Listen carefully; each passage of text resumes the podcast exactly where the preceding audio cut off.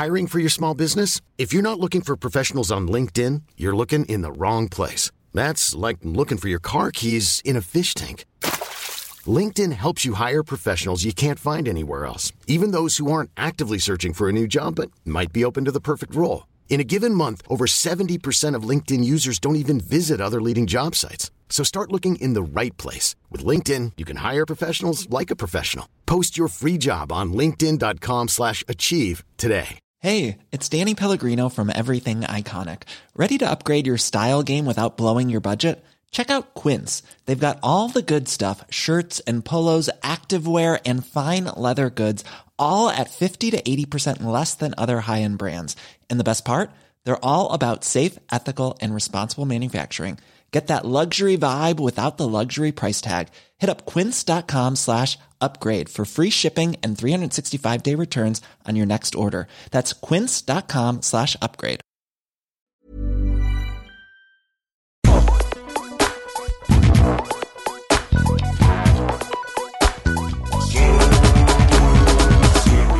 Hey, what's up? And welcome to Serious Issues, a comic book podcast recorded every week at King's Comics in Sydney uh, with two fantastic hosts. One of them is named Siobhan Coombs, That's me. and I am Andrew Levins. Every week we read all the comics that everyone publishes. We read them, we review them for you on this podcast, so you know which are the good ones that you should be reading too. We kick off every episode by uh, re- reviewing all of the new number ones that came out last week. And uh, we call that segment First Things First. And we're going to launch right into it right now. Siobhan, Amazing. Did you read Monsters Unleashed? From I sure Marvel? did. I sure did. So this is a, a fun little week to celebrate the legend that is Jack Kirby. Uh, he popped up in quite a few books this week. Uh, in fact, uh, even like there's a Justice League book that I read late, uh, le- that we're going to review Mm. later, and like it was like on like Kirby Lane. Oh yeah, yeah, yeah. So you have like yeah, like very small mentions of him there. To um, they actually republished a bunch of his stuff Mm-hmm. from DC. We'll be talking about later. But uh, Monsters Unleashed is a semi kind of dumb fun event comic that Marvel putting out that doesn't really seem to tie in to that many titles. They're doing a few like weird little spin-offs, but essentially a bunch of weird Kirby-esque monsters have been unleashed in the Marvel universe, and it's up to the various teams and superheroes all around the world to take these monsters down. Yeah, I mean, this is definitely like dumb fun, is what this is. You Yeah. know, like I like, I really like that it doesn't like um, the Avengers teams or the teams that we see fighting the monsters are basically what we have in continuity. But I like that this basically ignores anything else that is going on in the Marvel universe and just is this event. Totally, and it's almost like this, that they've grabbed it at this moment in time. Like you know, the Inhumans are the Inhumans, the X Men are the X Men. Mm-hmm. You see the Guardians as they are. Like everyone, it's it's ignoring all the other continuity that's happening Yeah. right now. It just is his own thing that can exist in this bubble that we can remember this this era of Marvel heroes by. Um, it's written by Cullen Bunn, arts by Steve McNiven. Art is phenomenal. Yeah, absolutely. Um, Steve McNiven drawing big monsters is pretty incredible. the first half of this comic book uh, kind of just shows all the monsters appearing in various parts of the world and um, different members of the Marvel Universe, all the different heroes banding together to try and take down these monsters and, and try and figure out why they're appearing, what's making them appear. Um, and then uh, the second half, uh, we are reintroduced to a character that um, has appeared. She's been in a bunch of stuff. What's the name? Like Elsa I'm not super familiar with Elsa her. Bloodstone. Right, She was in a. I remember reading one of the um, one of the Battle World spin-offs. That Yeah, was really right. good that she was in, and uh, yeah, I wish I knew more. I mean, she's basically like she's a monster hunter, right? That's Exactly. kind of her deal. and, and and comes from a long lineage of monster hunters. Mm. Um, and uh, most exciting about this is um, there is a kid who who is constantly drawing sketches that they kind of cut to and from throughout the book, and um, it, it, somehow he has summoned. Because when, when I heard about this Monsters Unleashed event, I was like, "Oh, cool! This is just going to be a really fun." Um, thing with like Man Thing and Fin Fang Foom, Mm. but it's almost similar to Batman and the Monster Man, the recent DC event, where it's just like these big gross monsters stomping around. I mean, there's like there is also Fin Fang Foom, and at the end. That's what I mean. So, and so I was like, why, why isn't it just Fin Fang Foom? Yeah. And then he, he does show up at the end, summoned by this uh, young cartoonist. yeah, I mean, I sort of feel like the like kid doing drawings that come to life thing has definitely been done before. So I was a little bit like, no, that sucks. But then Fin Fang Foom showed up, and I was excited again. Um, I think, like, I think, I think it's really hard to balance this many characters, and Cullen Bunn does a pretty good job. But there's a like, there is everyone in this, Yeah. and it's there's a lot there's a lot going on. Yeah, you know, like- I sort of hope that we focus in a little bit more on a couple of specific characters. Like, I liked the appearance of Moon Girl and Devil Dinosaur. I feel like that that would be a thing that makes sense in this event. Especially because Devil, Devil Dinosaur is a Kirby creation. So that Exactly. makes sense. Yeah. and he's a big dinosaur, so it makes sense that he would fight monsters. Um, Yeah, but yeah, like this is this is the most fun thing that Marvel's done in a minute. Everything's a bit kind of doom and gloom at Marvel in terms of big events, and this is like a bit of a breath of fresh air. Of Yeah, just there- like there's no monsters. there's no personal squabbles. On the Yeah, no on one's one. like, we're gonna die forever when this cloud comes, so we all have to leave the Earth forever. I disagree with your outlook on life. yeah. Stop punching me. Uh, yeah, this is this is like big goofy fun. It's not going to change the world. It's not even going to make a dent in the Marvel universe. It seems. No. Uh, I think it's going to. Uh, they've actually already announced an ongoing series off the back of this event. Great. So Marvel are pretty keen that you know it's going to be an ongoing slice of fun. Um, I'm always up and down about Cullen Bunn. This is exactly the kind of Cullen Bunn book I want to read, though. So what else is he doing at the moment? um, he always kind of gets put on. Yeah. He's doing a lot of stuff for the IDW, like the Hasbro Right, range, right, right, right. and uh, he, he he did a cool Magneto run. I really enjoyed that Magneto yeah, run. and I love his um, creator-owned um, over at Oni Press, um, the Sixth Gun. I think it's Mm. a really fun, fun, fun book. But I find, yeah, with his superhero stuff, I, I, I never really love it. Yeah. but he's actually he's almost you know worked his up to it to being an A-lister just from writing as much as he re- writes. Yeah, It's totally. prolific. And it's also kind of interesting in books like this because he has to write like 20 characters. Like, I'd quite like to see him do a Black Panther book because I think he writes a good Panther. I don't think he writes a good Spider Man from like the one Spider Man line. Yeah, in this, you know, So like we- it's yeah, we see like like the Avengers take on monsters in Boston, the X Men take on monsters in London for some reason. Um, even we- more weird is the Inhumans are in in Venice. Venice. Um, Guardians are in Seattle. Yeah, There's no- Champions are in LA. That's right. There, he, he- he covers all bases. Um, but uh, what's the most exciting thing about this is uh, Fin Fang Foom and his cute Yeah. little purple shorts are going to show up next in, in the next issue. So look forward to that, everybody. I'm on board. Yeah, same. This is the kind of like no, not really high stakes event book that I like. Yeah, absolutely. It's almost like you know, like the, the, all those original event books. I mean, maybe they were high stakes at the time when they came out, like Infinity Gauntlet, Yeah. that kind of thing. But but rereading them, there's such a kind of fun goofiness to them that they don't really seem that serious. Like Yeah, I they think- killed half the people in the world all of a sudden. Like I don't know. Man, I find the Infinity Gauntlet still like really scary and really like intense. I love it.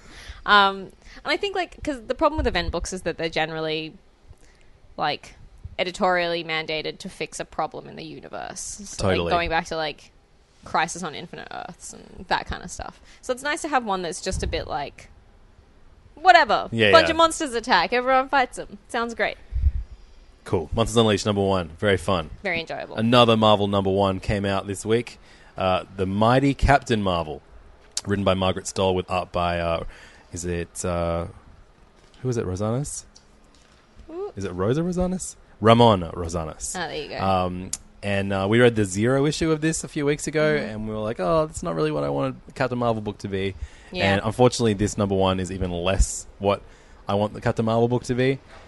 I've never really had a close affinity for this character, but. I still really, really felt like the last year they just fucked the character up so much. yeah. Um, I liked her when she was Ms. Marvel a long while ago, and then I read a little bit of Kelly Sue and she put a shirt on, and you were like, "Fuck this." no, no, I like that too. I just never. I, I, what, I, what I'm saying is, I should have read more of Kelly Sue DeConnick's run because people people speak people very love highly it. about that. People love it, and it has like a really devoted fan following. It never really clicked with me for some reason. I've never really loved her as a character. I don't really like. Yeah, I don't know the whole like. "Arr, She has a cat. That's her superpower.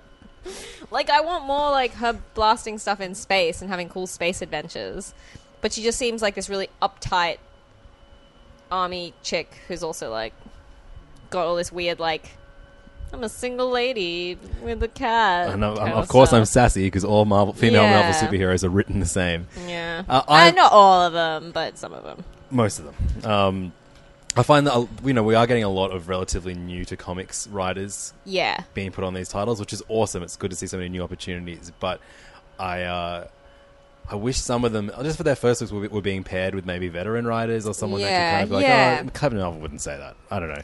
you know what else is like there's a couple of things in this issue specifically that were slightly annoying like the whole storyline of captain marvel's having a tv show made about her life and it's getting it all wrong she doesn't like boys and Yeah. like i just i feel like i can't think of a specific situation but that's definitely been done before and it's kind of just boring. It's just not that interesting. And also, can we stop having um super superheroines having Beyonce as their ringtone as like a shorthand for being like cool and sassy? Yeah, Beyonce references in comic books needs to stop. Yeah, it really needs to stop. Put. Rihanna references in there. Rihanna, Yeah. she's a better artist. She's got more more hits.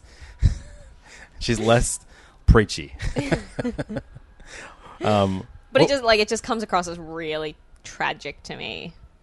It makes me sad. There are like good things in this comic. Abigail Brand, Puck, Sasquatch. they were all in the actually now they look back on it very good Captain Marvel series that that was started last year by the two writers who worked on um, uh, Peggy Carter series. Yeah, yeah, yeah, right. And like, oh yeah. and that was all set in space. It was all Alpha Flight. Like the only thing it was, I think it was a bit slow that first arc, but I reckon they were forced to make it slow because of fucking Civil War Two. Yeah, totally. They sabotaged that run. That could have been so good, and it was such a great premise, and it just felt like a really great Marvel space book.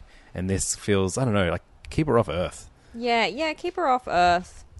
I don't know. I don't know what it is. I I was like, what the fuck is with this guy's haircut?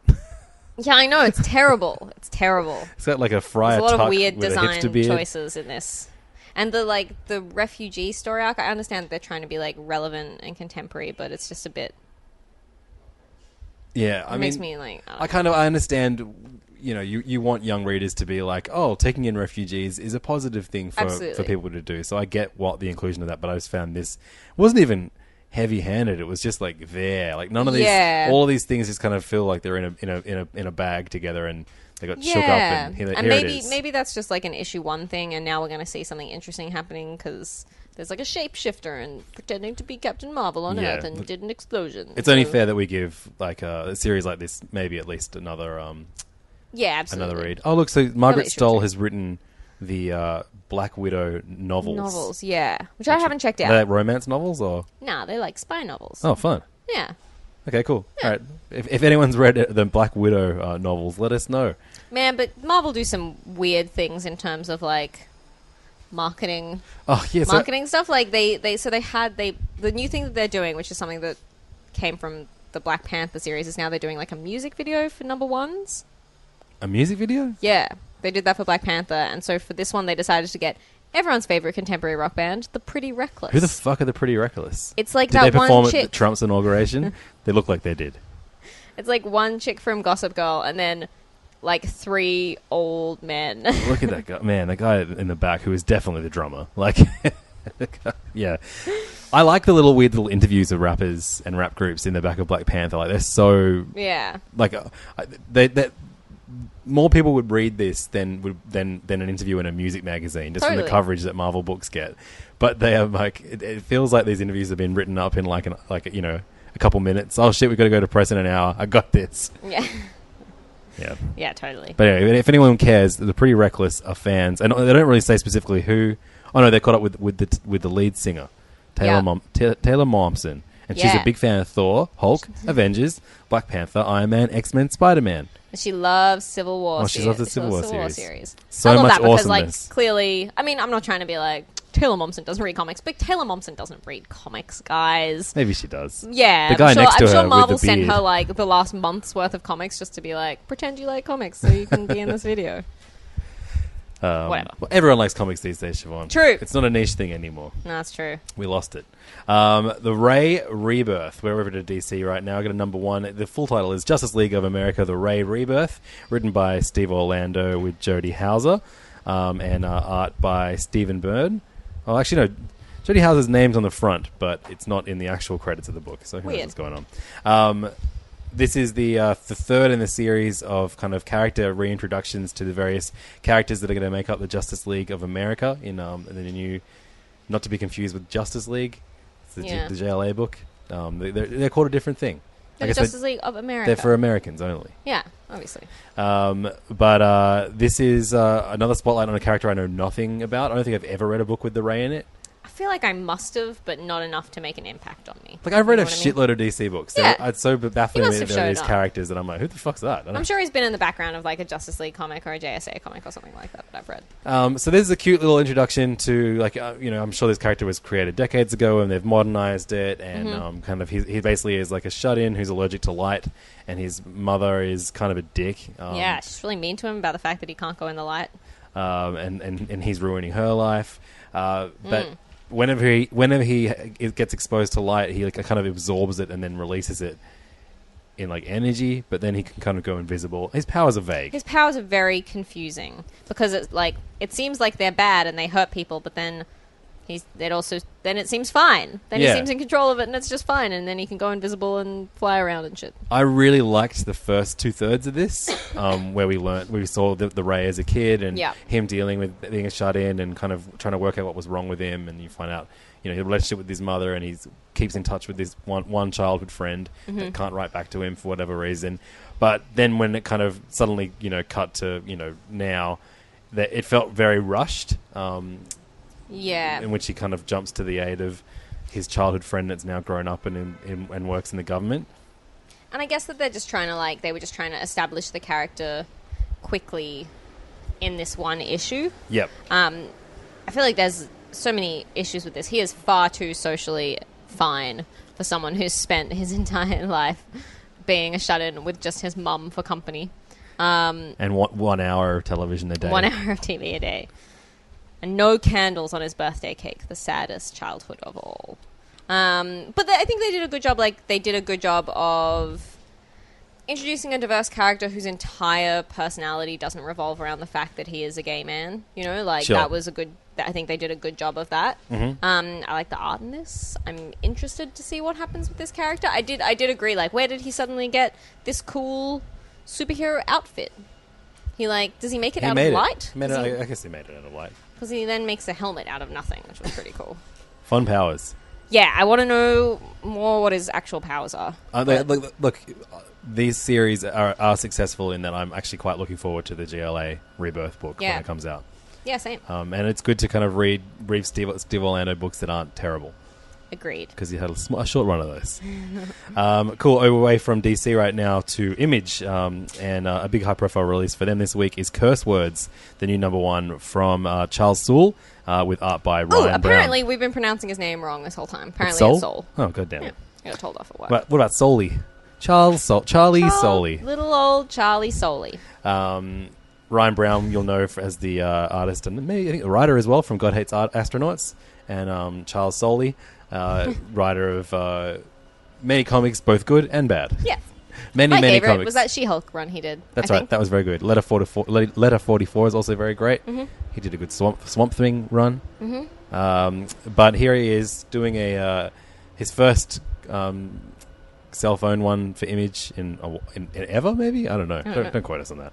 Uh, but it is about a wizard who uh, who comes to Earth to destroy the Earth, but then falls in love with the way Earth is, and so decides to become like a, a member and hero of Earth. A magician for good called Wizard.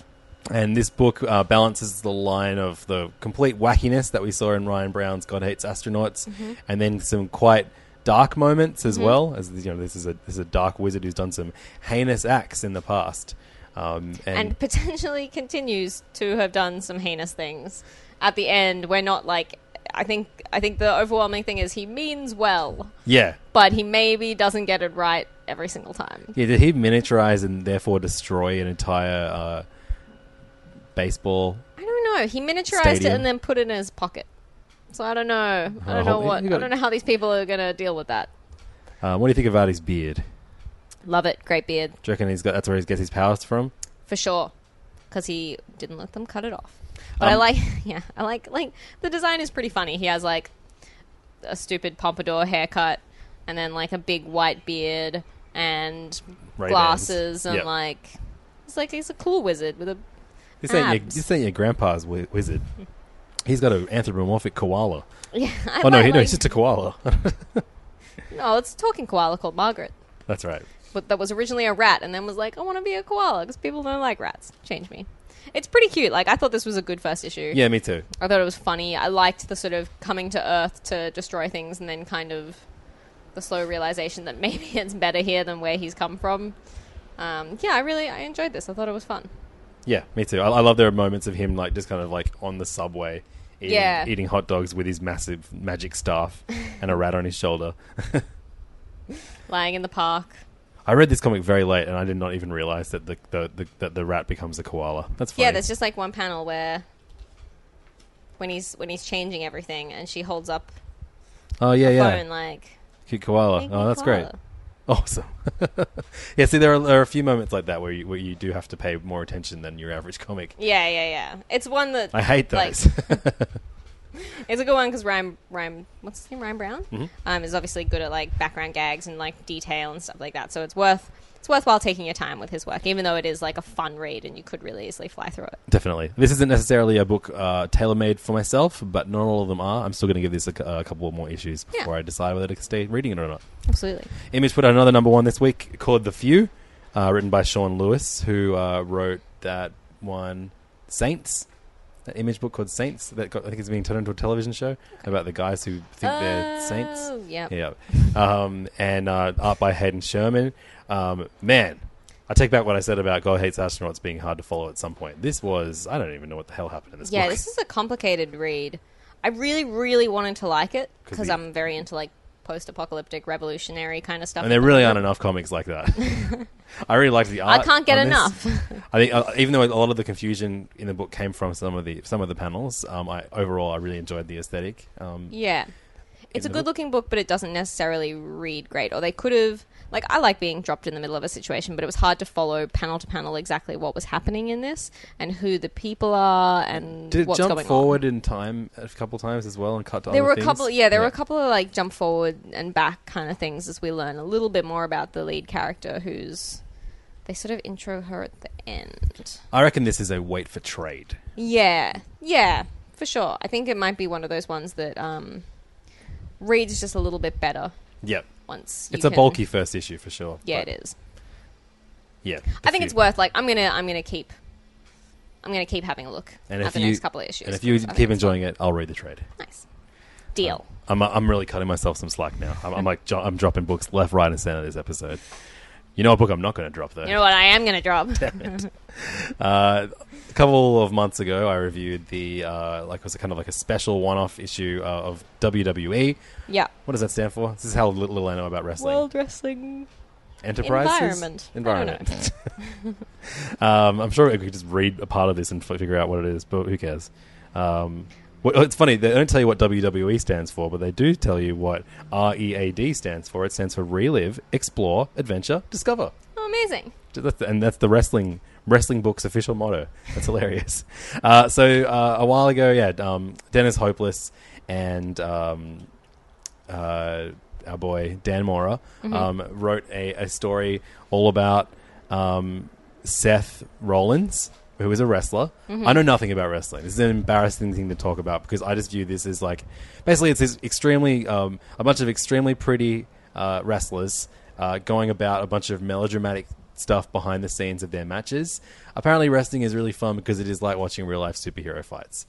Um, yeah, that's why people. Okay, I was just trying to figure out if these are actual wrestlers. They are 100% are. Okay, cool. That was a big confusion for me, and I think maybe if you have.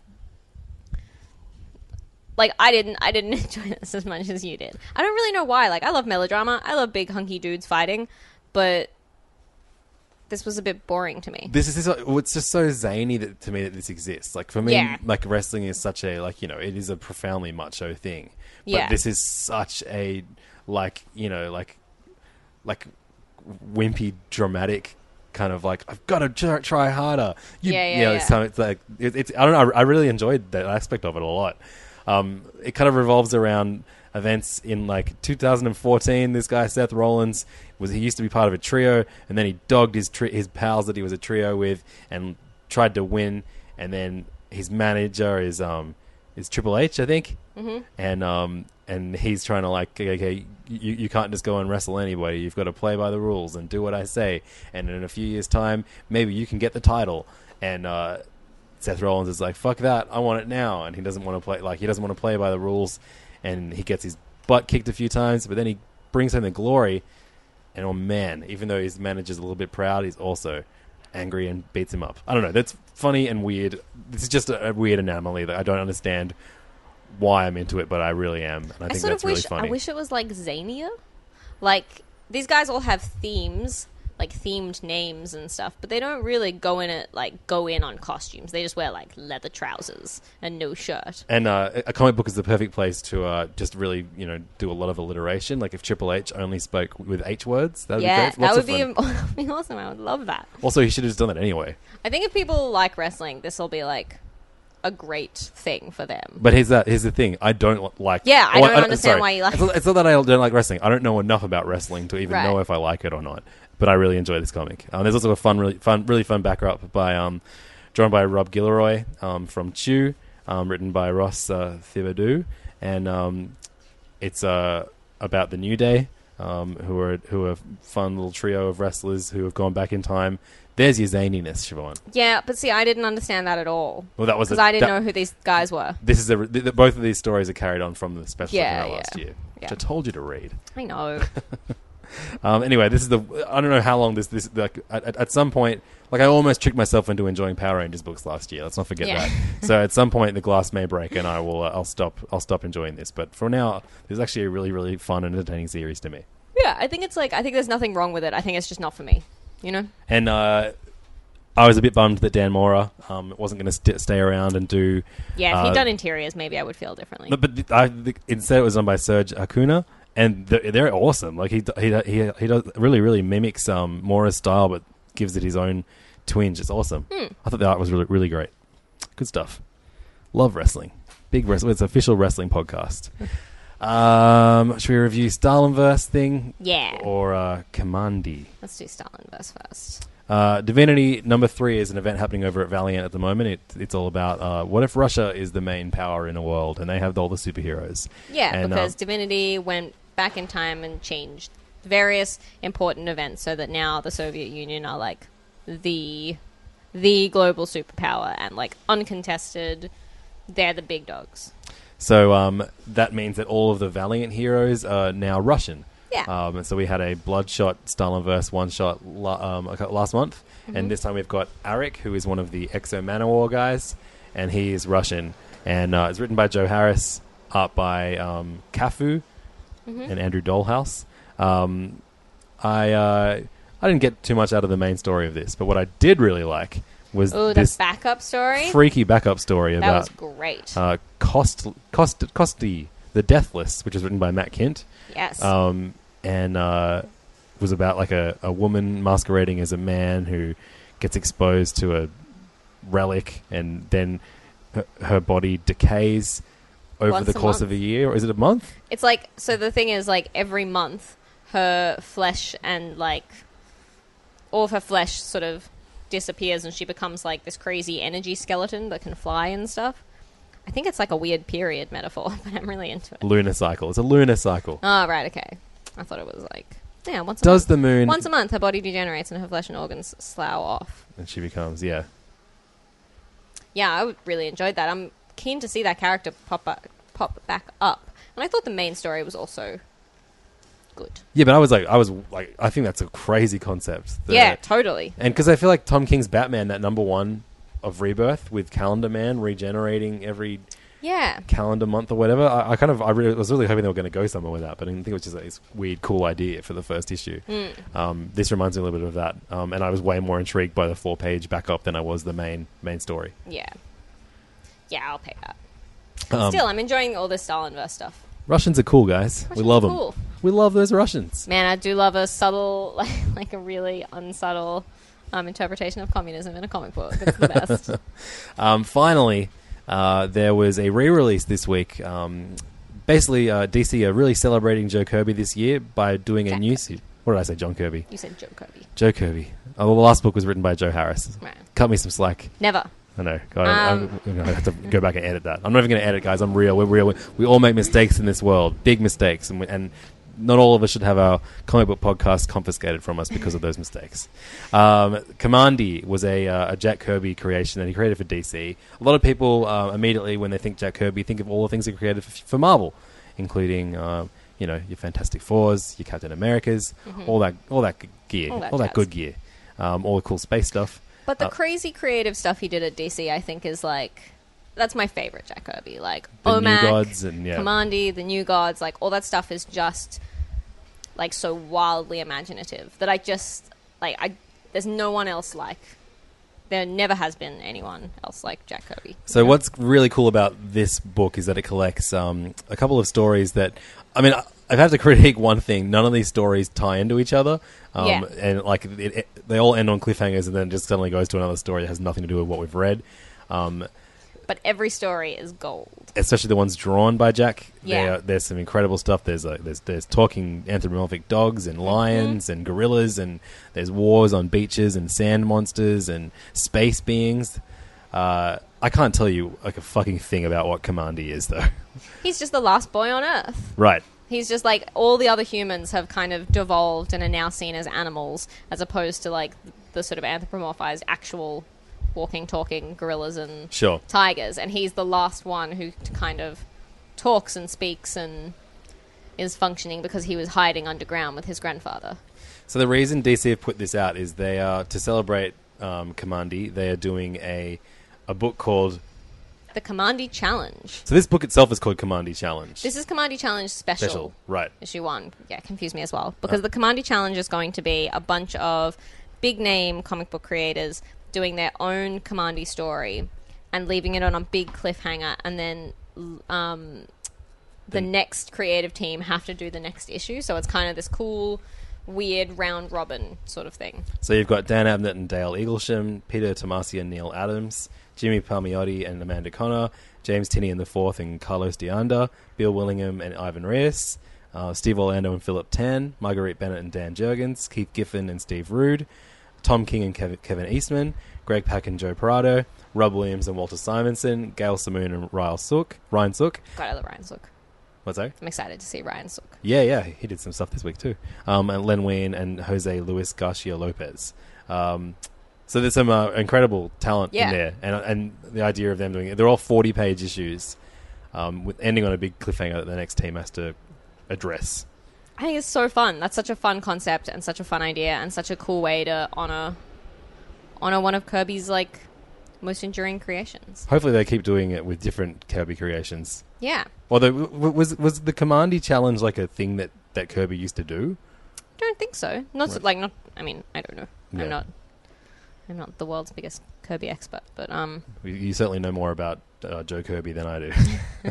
uh, pick up Kamandi Challenge if you want a little bit of insight into this character before uh, the Kamandi Challenge starts this week at Yeah. DC. also just to pick up some classic Kirby. Yeah. It's the best. He's the best. You like open the first page and you're like, oh yeah, this is like just looks like any other old comic, and then suddenly there are just some ridiculously good panels and uh, yeah, and just like he was so bonkers. Like even like the Newsboy Legion stuff, like even the more mainstream stuff he did at DC was just so so nuts and never went in a direction that you expected, and like is so brilliant.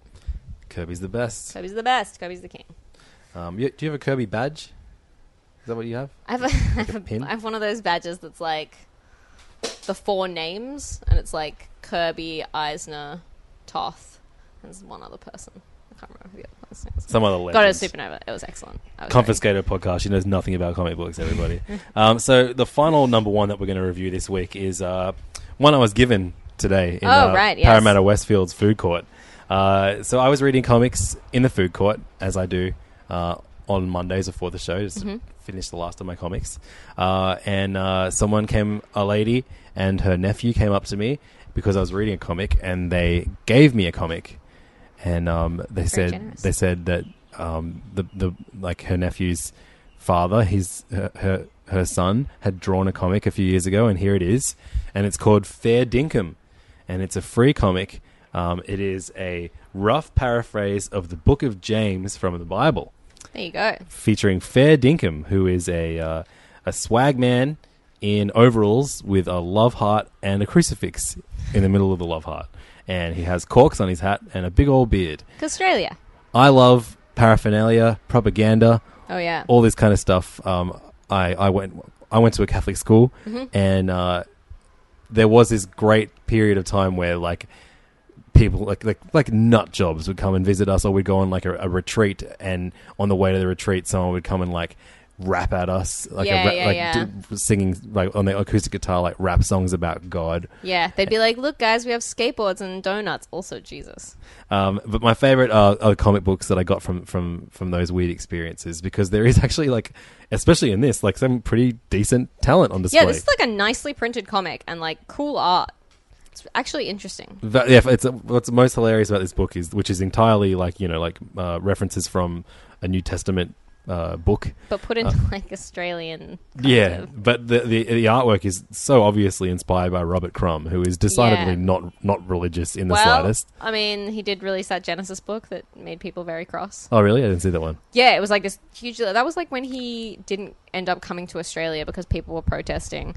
Um, because he did the Book of Genesis and just took a really, really literal but like gross crumb interpretation of the Book of Genesis. Right. So like all of the gross stuff that happens in Genesis, all of the killing and the sex and the Circumcision. rape and all that kind of stuff. So he just did a very, very explicit version of that, and people got really upset. Right.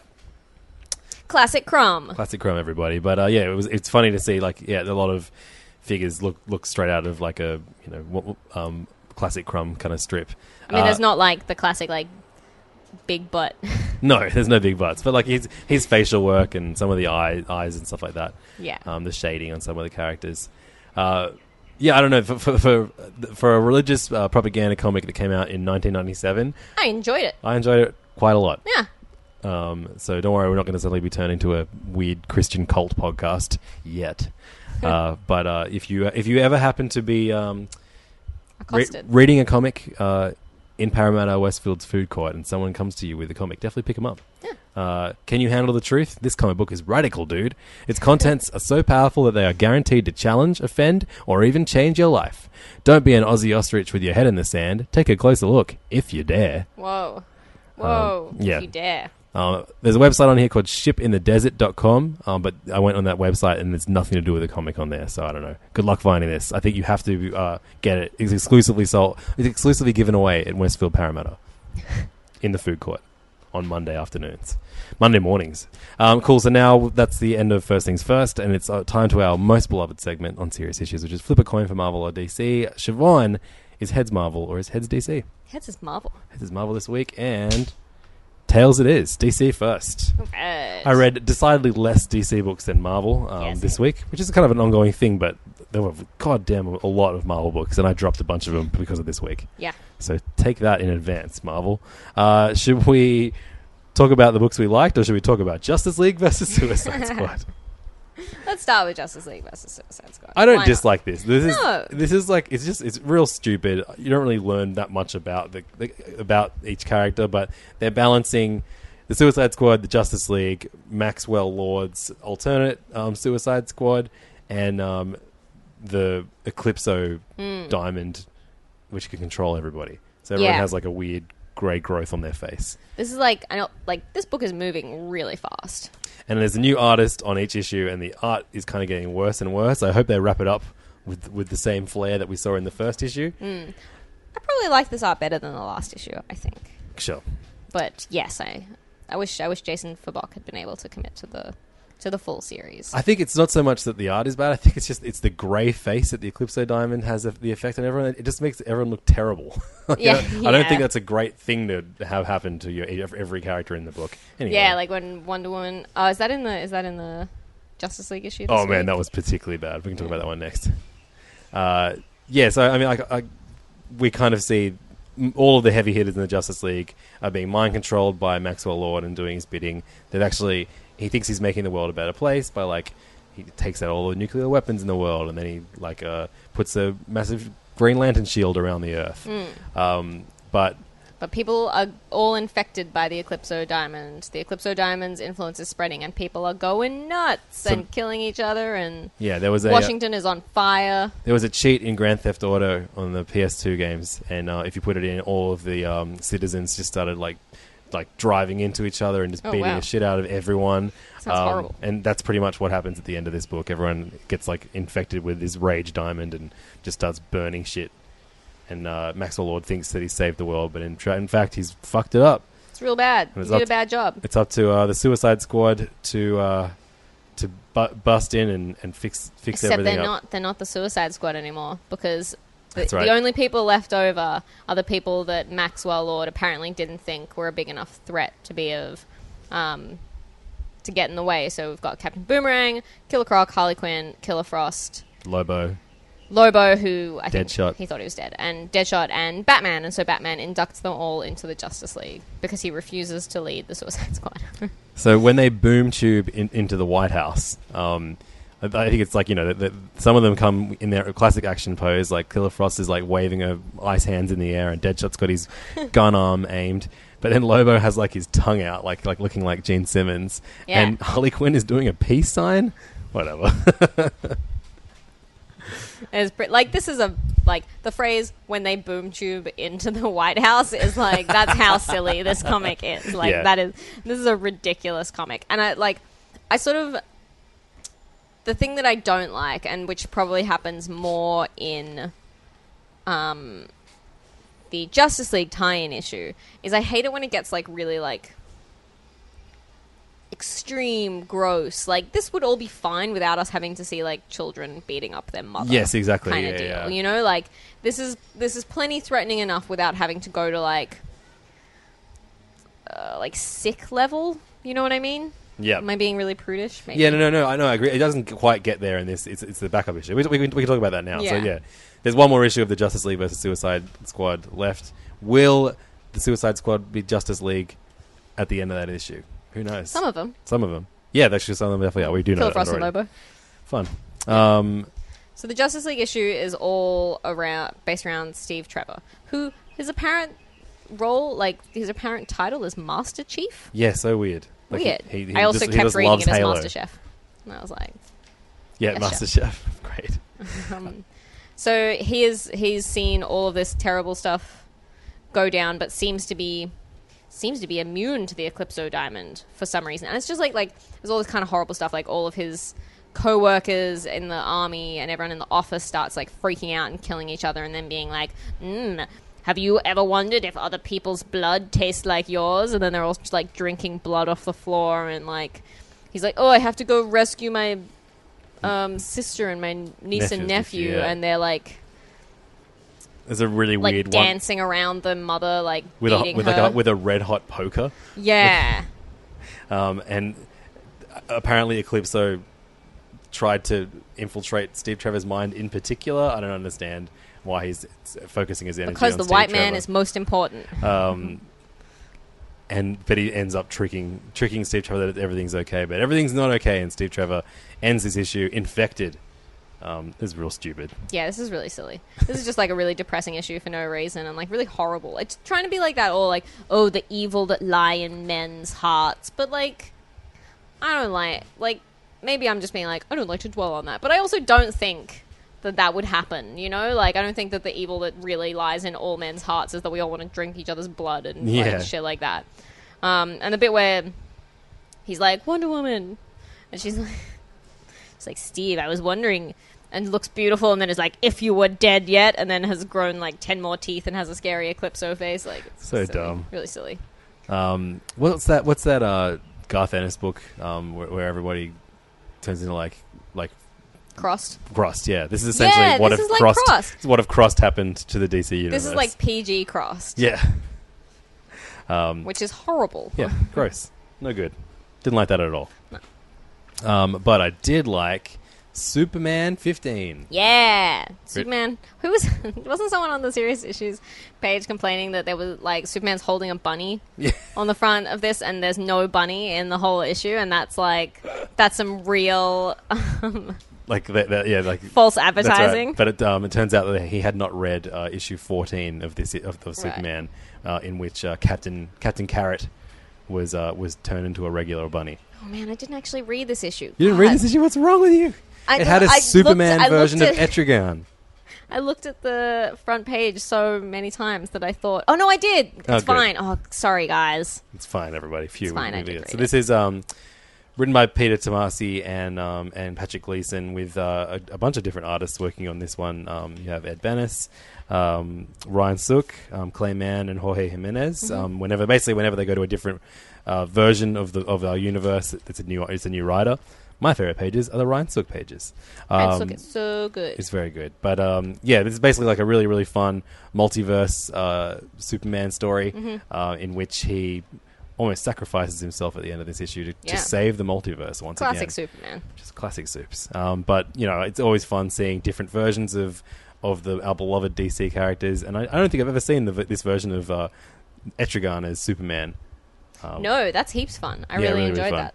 Although again, not a very good um, use of uh, rhyming as Etrigan. Um, Yeah, that's tough though. It's, I don't know, just like put a few extra syllables in there, fix it up. Get your Um, rhyming correct. There's some, books. yeah, there's some good stuff in this. I, I'm, it's, it all feels like, it feels very Kirby, and the kind of cage that Superman looks like he's stuck in is full of like kind of, uh, what's that thing called? The Omega, that laser that Darkseid uses. Yeah, yeah, yeah. Darkseid laser thing. Yeah, yeah. Whatever. Know. We don't You know, you guys know what I mean. Um, has that kind of Kirby esque edge. Um, and the multi multiverse stuff is just so fun. So I really enjoy it. I really hope Captain Carrot's okay though, everybody. Man, same. Um, and we also get a little, um, we get a little nod to the Uncle Sam universe. Yes. I love the Uncle Sam universe. Yeah, heaps fun. There's also like um, one of the things because I'm not sure if it's going to be addressing this. I feel like it is going to be a story arc in Supergirl, but I think the most interesting thing that they've been kind of dropping hints around the DC universe about is um, the fact that Saturn Girl is in prison on Earth, and like no one's like obviously the Legion are not kind of known yet in this version of the DC universe. Right. So I'm keen to see how Saturn Girl, what that is all about, Yeah, and like how the Legion fit in now. That, that we first saw her in prison in that Batman issue, yeah, right? yeah, Fun. really fun. So the seeds, DC. Do your thing. Come on, Batman. Speaking of him, issue number fifteen of Batman came out this week. The uh, the the second part of, the rooftops issue, um, in which uh, Catwoman and Batman have one last night together before Catwoman goes to jail. Um, it's written by Tom King with um, art by his uh, Sheriff of Babylon collaborator Mitch Gerads. And so good, so good. Mitch, Mitch, is it Jared's or Garrett's? Garrett's. Garrett's. Um, and I I uh, I really enjoyed uh, the the issue fourteen, the first of this, but Mm-hmm. I loved the fu- this is probably Tom King's finest Batman issue yet. Yeah, to me this was really great. this was really, really. You had incredible moments of of uh, between obviously Catwoman and Batman, and Mm-hmm. some great moments between Commissioner Gordon and Batman, where he's like uh, Commissioner Gordon is like staring at himself alone in the mirror, saying, "You smoke too much, you're going to die because you smoke too much," and he starts brushing his teeth. Um, and then suddenly in the background in his mirror, you see Batman. this is holy. And the next panel is him lighting up. yep, so great. and Um, we find out we find out the the true story behind the 237 people that Catwoman allegedly killed. wasn't Catwoman. Well, the. Catwoman, guys, don't worry. Um, a really another another incredible bit was early on in this issue. Um, we get the two of them retelling how they first met, Mm-hmm. and uh, Batman is telling the like the Detective Comics issue from like the 30s or 40s or whatever of the, the first appearance of Catwoman, uh, of her being in disguise, whereas Catwoman is telling retelling Year One by Frank Miller. I thought it was really cool. Like you know, um, just they both fun. I remember it pick up on differently that, but that's very clever. really really fun and cool um, and rewarding for, Hmm. for, for bat fans such as ourselves who have read too many of these goddamn bat books Absolutely. but uh, there you go so catwoman is redeemed in a really really great story that has an incredible ending she still gets away Yeah. but uh, I feel like this has shades of like the kind of Brubaker yes um, Catwoman stuff. yep so everyone whinging that, that tom king had broken catwoman Guys, chill out he just broke bane's back that's all again. Um, so yeah, Batman, really strong issue. Tom King's uh, Batman run. I think people are going to be significantly more on board with after this issue. Yeah, I hope so. And now we get the start of the next issue is going to be I Am Bane Part One. So keen to see keen to see what happens there. Definitely. Um, finally, in the regular DC universe, I read Nightwing issue thirteen. I was I'm a glad few. you're reading it. Yes, I was a few issues behind, and uh, Siobhan said, "Hey, you should really be reading these because they are quite good," Mm-hmm. and they are. Mm. Uh, basically, a support group of uh, various. Uh, kind of like Z-list uh, Gotham and, and Bat villains ha- have been in a therapy group, um, Mm-hmm. and uh, when Nightwing returns to Blüdhaven, um, they are shaken up. They don't want him in this group, but someone is kind of framing different members from this group, and it's up to Nightwing to team up with these ex crims to kind of save them and also save their friends that have already been uh, arrested. Uh, I think it's a really, really fun story. There's a whole bunch of like bizarre villains that I've never heard of before. Yep. The um, there's a classic dumb twist of like you know the the one character who you were introduced to early in this arc that hadn't been assigned like a character is of course he's the he reveals himself to be the enemy. Yeah. But uh, there's enough Still, go- there's think, enough going like, on it was here. still well done. Like I still like I wasn't totally shocked by that reveal, but I also wasn't like expecting it. So that was kind of nice.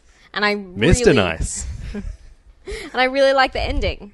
Yeah, I'm, me too. I'm interested to see what like I think that um is it still, still Tim Seeley that's writing this? Yeah, I think Yep. Tim Seeley's done a really good job of developing um Grayson Dick Grayson as a character and now he's building up the kind of Blüdhaven universe and how he's going to exist within that. So Definitely, yeah, that- now we might see a relationship forming between the Blood Blüdhaven police Chief department police, yeah. and and She's Nightwing. awesome. That character. She's so cool. The final, the final panel is her pointing a gun at Nightwing's head while she smokes a cigar. That's awesome. saying, "Hey, Um, tights."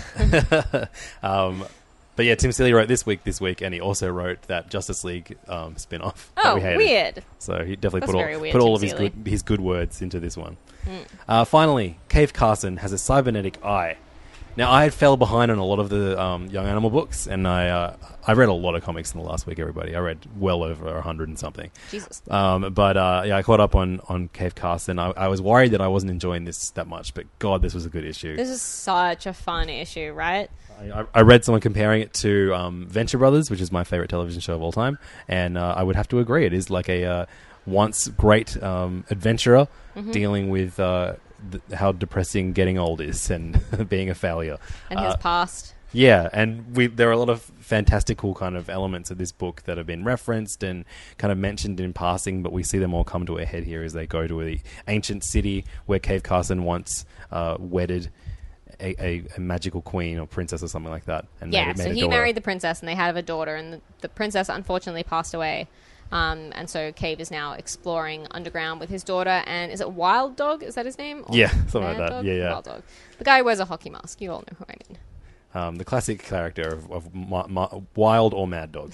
Um, I uh, yeah, I, this I, I'm really really loving um, Michael Avon Oeming's um, art Ah, on this. so good. Um, it can be like you know really classic cartooning, and then suddenly it will just be really gory. Um, yeah, and the villain is like extremely icky. Yep. Like that's an icky villain who's like needs to be milked. Yep, And that's looks like he's made of like gross mushrooms. Yeah, there's some really clever ideas in this. Um, John, Again, it feels almost like Kirby esque Yeah. in like the sort of underground city and just like it's super creative, really out there, very clever. I really like it. Jon Rivera, Gerard Way, um, doing great work on this book. Uh, I probably my favorite. I don't even know. No, Shade's still probably the best. Shade's still probably my You know the watch I don't like. Mo- I don't like Mother Panic. I still like Mother Panic, but I'll go, we're only two issues in, so Yeah. I, might, I might see if the next one sways me. But uh, I'm, I'm trying to like I haven't I haven't announced too many things that I'm dropping yet. But Mm. uh, wait, for, we're about to. That was our last DC book. At least half of the next books that we're about to re- review, I'm dropping. Um, let's start with a surprising book from Marvel right now uh, that I thought this was for sure going to be on the chopping block this week. Out of nowhere, Brian Michael Bendis writes a really great issue of Invincible Iron Man I mean, would we say really great for Bendis. for Bendis? But this is still another issue where, like, not much happens. It's a very talky issue. There's a lot of character development. I don't mind like i- i- if if it, if the character work is as strong as it is here. That I don't mind if not that much happens. It has a stupid cliff. Uh, that- that Marvel absolutely dominated as far as terrible cliffhangers um, this week. Yeah. Um, but uh, yeah, this this book. Um, so basically, Pepper Potts shows up and meets Riri Williams for the first time, and uh, is impressed by her, um, and then is shocked to find out that he, she has the Tony Stark AI, um, kind of guiding her every moment. Mm-hmm. Um, I really enjoyed a lot of the back and forth between Riri Williams and, and the Tony Stark AI unit. Yeah. Um, I think it was fine. I don't know. I It's get fine. It is totally fine. There's okay. a couple I, I like this. I, I like I, this is more than fine. the uh, the cringy bit, like the bit where they have a big conversation about what she should call herself, and it's Bendis being like, "I don't really, I'm really not a fan of sexual identif- identity as a qualifier or whatever." It's like I understood what he was trying to do, but it just read a little bit cringy and inauthentic to me.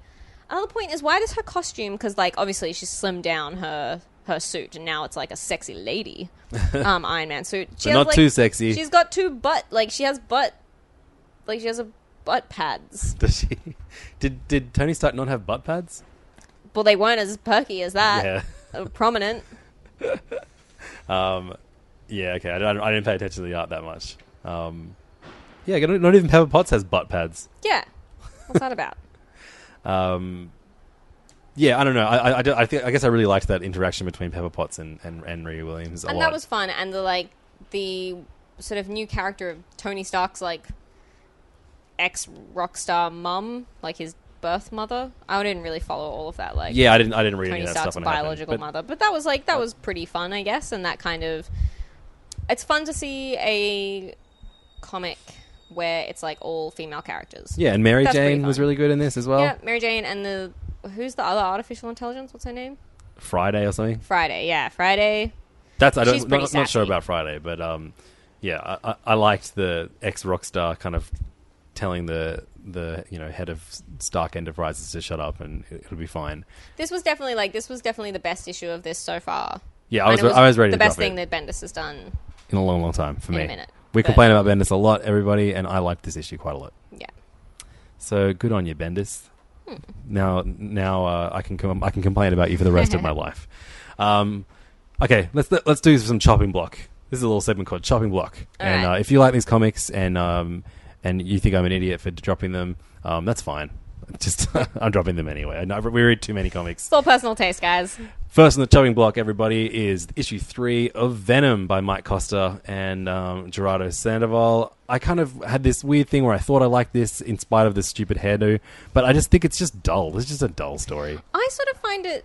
The thing that I find compelling is the fact that this is a Venom who has been used to being a hero, and he got used to that and quite enjoyed that and started being a good guy, and now he's like bonded with a real deal villain, and he doesn't want to. He doesn't want to kill people, and so he's trying to stop. Like it's that kind of internal fight, which I find kind of I, Almost like, interesting. Think that's interesting. but it's done not that well, and I and like I don't know. I just I just find like now now he's teaming up with a. He's you know he he just wants to be the biggest bad guy of all time, but now he's being forced to team up with an FBI agent to do what they want him to do. Also, Black Cat is the antagonist of like five Marvel books at the moment. she's everywhere. Um, she's the she's the main main bad guy in, in Venom. She's the main bad guy in the latest arc of Hellcat. She's been prominent in Power Man and Iron Fist. Mm-hmm. Uh, what else? I'm sure there's more, but she's everywhere. Yeah. Silk. Yep, she's making she's making her name post um post Spider Man. Uh, so yeah, Venom. I'm out. I think that's fair. I'm I might still read the next issue, but we'll see how I'm feeling on the day. Gamora, issue number two. Um, I was very excited about this because it is written by Nicole Perlman, Perlman who originally wrote the Guardians of the Galaxy script, um, and uh, art is done very well by Marco Checchetto. The uh, cover is all the covers of these is done by Esad Ribic. Ridic, sorry, Ribic, Ribic is B. It's Ribic. Isad Rivik nailed it. Um, and uh, I do like the character of Gamora, at least from the uh, Guardians run that Dan Abnett and Andy Lanning did. But uh, they've made some weird choice to set this as like a prelude to all the Guardian stuff. And while we're getting these great, you know, Star Lord and Rocket Raccoon books where they're grounded on Earth, this is like just set in another time era. It's confusing, and I don't. I'm not. I'm not enjoying it at all. So I'm I'm, here for this. I'm out. You didn't even read the I first of this, right? So Yeah. that's an easy. That's an easy one to go. Sorry to Gamora. Um, this may shock you, Siobhan, but I'm finally pulling the trigger on a book that I know you dropped a long time ago. Hey, all right. Kate Leth and Brittney Williams, uh, Hellcat. I've I enjoyed the first ten issues of this book a Yeah. lot. I mean, I, I was mostly reading it because I think Brittney Williams is such a great cartoonist. Yeah, she's brilliant. Um, but uh, the last arc did nothing for me. It was about um, Black Cat Um, she had like these claws that could help her, like she could mind control people. So she mind controlled a bunch of Hellcat's gang, and they were doing robberies around the city, and things just got resolved like way too neatly, and it just like That also sounds boring. it's yeah. I mean, it's it's a it's a very cutesy book. It's it's for a younger reader for Yeah. sure. Um, but uh, I've, I think I've had my fill of this book. I like a lot of books that are that are that are for younger readers. Absolutely. Um, but, we love uh, Goldie Vance. That's like a that's an all ages book. And Definitely. that's Brittney Williams, you know. Um, but uh, yeah, I, I think I've, I've had my fill of this one. Fourteen issues is a good is a, is a good. Good Ryan Reynolds here from Mint Mobile. With the price of just about everything going up during inflation, we thought we'd bring our prices down. So to help us, we brought in a reverse auctioneer, which is apparently a thing. Mint Mobile unlimited premium wireless. Ready to get 30, 30, bit to get 30, bit to get 20, 20, 20, bit to get 20, 20, bit to get 15, 15, 15, 15 just 15 bucks a month. So, Give it a try at mintmobile.com slash switch. $45 upfront for three months plus taxes and fees. Promo rate for new customers for limited time. Unlimited more than 40 gigabytes per month. Slows. Full terms at mintmobile.com. Hiring for your small business? If you're not looking for professionals on LinkedIn, you're looking in the wrong place. That's like looking for your car keys in a fish tank.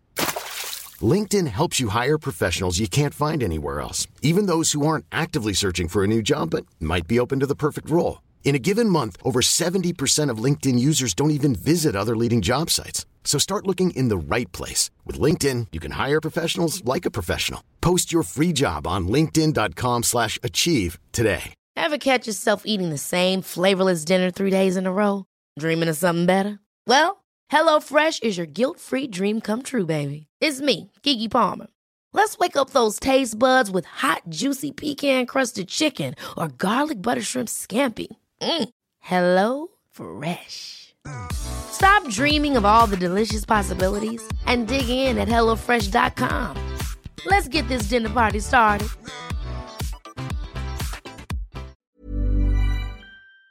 Been a good run. So unfortunately, Hellcat, time to go. Um, and is that it for the chopping block? God, I hope there's more because I, there was this is a lot so of many. books this week. No, you know what? There was a lot of good books this week. Yeah, like like um, I've been kind of getting over Nick Spencer's Captain America stuff, but this issue of Captain America Sam Wilson I thought was awesome. Um, Daniel Acuna came back for it. That was like that's the best thing about it. Definitely is having Acuna back on the book. This is such a like talky, thinky book. But that's fine. like That's it's, fine. it's dealing That's with totally some big fine. big But he's also dealing with it in like the least subtle, most ham-fisted way of all. Like that last issue when like those protesters are like, "This is a safe space except for you," and like all that kind of shit. Like I, I, I find it quite grating, and I don't think I I, don't that- think that- he's handling this stuff in like a subtle or clever way. that was him trying to even it out a bit and make fun of the left because he, you know, spends a lot of time criticizing the right in this book. Um, this I thought this issue was, was good. It was like like uh, Sam Wilson, uh, his his his pal, his on again off again pal Rage has been arrested by the Americops, and um, Rage says he was he you know he, he was unfairly arrested. He's innocent, and um, Sam Wilson actually has evidence that proves that he is innocent, and so it's kind of like a big debate about whether or not he should give that footage to media. I mean, it's like, like that's all, like that's all fine and good, and that's all good social commentary, and I appreciate that, and like it's so beautifully drawn. But the, the, the way they got the footage is because he can mind control all birds, and he has a psychic link with all birds. But that's Falcon. Falcon know. can do that. Only recently. Well, but, like, but what else are you going to do with that bird power that everyone ignores? I know, but it's silly. I'm okay It's with just that. like, yeah, I don't know. There's something. Nick Spencer's a weird man. this is of all of his books right now. This is easily my favorite of his books. I like this more than the Fix. I like it more than Yeah. Hydra Cap. Uh, I probably like Hydra Cap more. I think the Hydra Cap has a more compelling story arc. Hmm. I just want Sam Wilson to win. Everybody. Yeah, of course, but it seems like the way Nick Spencer writes him is as a perpetual loser. Yeah, that's true. But I mean, that means when he does finally win, oh baby. It's gonna be good. Uh, so yeah, I'm going to keep that on uh, for a while. Uh, I'm even keeping on. I don't know why I'm like slogging through it. The Clone Conspiracy book that um, you just have to. Jim Cheung art on this is this is like one of the best looking Marvel books at the moment, and the story is inane. Like, yeah, it's pretty silly. it's captivating enough. There's some great moments in this between Otto Octavius, aka Doctor Octopus, and um, what was the girl that Anna he- Maria? Anna Maria. I, I really liked their their moments together. yeah, that was good. because she is you know detested by Doctor Octopus. Um, No, Doctor Octopus loves her. She yeah, Doctor Octopus. him. Yeah, exactly. Yeah, she. Yeah. So, but you know, he's trying to win her favor, win her back, and she was she wants nothing to do with it. But then there's a kind of that's a kind of cool little dynamic within this. Um, yeah, and you sort of see like you have a better idea in this of what Ben Riley's like big, big evil plan is, and you see the creepy, weird town that he's keeping all of these reanimated um, Spider-Man characters in. That's pretty. That's pretty weird, and like it's so funny because like everything, everything in Spider-Man comes back to the with great power comes great responsibility, and in this like the big moment where Spider-Man realizes that Ben Riley is wrong and that he shouldn't reanimate the corpse of Uncle Ben. It's because you have the means, the power, but no responsibility. well, because yeah, he, he, he would never bring back Uncle Ben because Uncle Ben would only have eyes for Peter Parker. I don't know. That, that, that's weird. But, yeah, that was weird. Uh, but if the penny finally drops and um, the, the the Jackal releases some weird virus that takes out everyone who's a reanimated person already, is that what happened, or is, or is everyone just turning into a zombie? Uh, I think it's like spreading. So it's not just the people who were reanimated. Now it's also like this crazy virus. It's a, And Anna Maria is one of the people that get it. yeah, she Yeah. starts. She starts coming down with Yellow being a hand. zombie. now it's going to be a zombie book. Yeah, there are some dumb, dumb final pages in Marvel this week. As I said earlier, this one was kind of dumb, just that screeching noise as everyone turns into zombies. Um, the probably the, the funniest one was in um, in Hellcat. Um, like she resolves the story, and then she sneezes, and then all these gold bars turn into fish, and then one of the character goes, "Uh, guys," and that's the end of the comic. I don't understand what the fuck that means. I'm not going to stick around to find out. Siobhan, you want to pick the next next comic we're going to talk about because I think they're all good from here on in. Yeah, pretty much. Um, you know what was a big surprise to me because I didn't, I didn't heaps enjoy the first issue. Is issue two of um, Chip Zdarsky and Kris Anka's Star Lord. Definitely, I'm still very surprised at how unfunny. Like, it's, as in, like there are very few jokes Yeah. in this book, and the, the the humor is so much more broad than what we're used to from Zdarsky. Totally. But yeah, I definitely enjoyed this way more than uh, issue one. Way less sex jokes.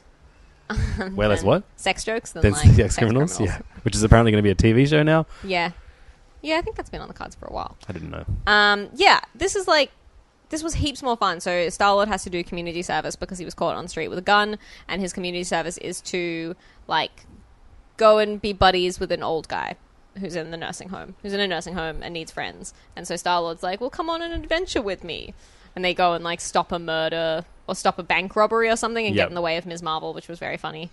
Um, and yeah, just I thought this was I thought this was really fun. And the ending is that this guy who he's um, the old dude who he's community servicing with his he gets his son to give him a job at the bar that he works in, but the bar is like a hilarious underground bar for supervillains. Yeah. So now we get like this hilarious Star Lord is a bartender s- Yeah. storyline as well, which I'm really into.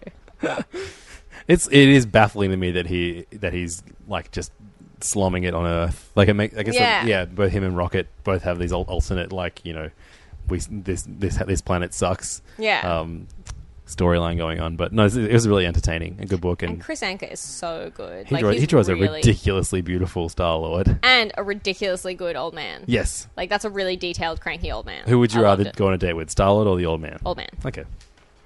I think everyone saw that coming. always. so yeah, Star-Lord doing really well. Both those Guardians books, the Grounded, you know, the, the Yeah. Ra- Rocket Raccoon and Star-Lord are both really, really great. Um, I really enjoyed World of Wakanda this week, Same. written by Ta-Nehisi Coates with Roxane, Roxane Gay and um, um, art by um, Alitha E. Martinez um, with inks by Roberto Poggi. Um, this is just a straight-up romance book that happens in between uh, big events that have happened in Wakanda across Marvel Comics last like five years or so. Um, So sort of retelling the events of what's gone down in Wakanda from the perspective of the Dora Milaje. yeah, so and and and how how the how members of the Dora Milaje, who are the you know the, the the adored ones, the personal bodyguards of Black Panther, how they've kind of fallen out of like basically like they they've become disillusioned with with with Black With Panther and, and lost lost faith in the monarchy because they've allowed the previously you know on see Wakanda and die was the motto like you know you, Hmm. the- you, you no one could attack Wakanda but it's been attacked like five times in the last couple of years Yeah. since uh um Avengers versus X Men, I think, was when Namor flooded it. and then uh, Thanos sent his cronies to it a few times during Hickman's run, too. Um, this uh, follows um, our two two young lovers, Ayo and Aneka. Um, and uh, there was a really beautiful moment. They, they kind of take some time away from the Dora Milaje to go to New York, and um, they're just having a really beautiful time in New York where. It, you know they can freely express affection for each other, and they find that very liberating. And um, uh, Aneka is more, more reluctant to kind of be outward about her relationship with Ayo, and Ayo is quite hurt by that. But after they um, kind of get some unwanted attention from some douchebag dudes in New York, um, Aneka says, like, you know, now apologize to my girlfriend.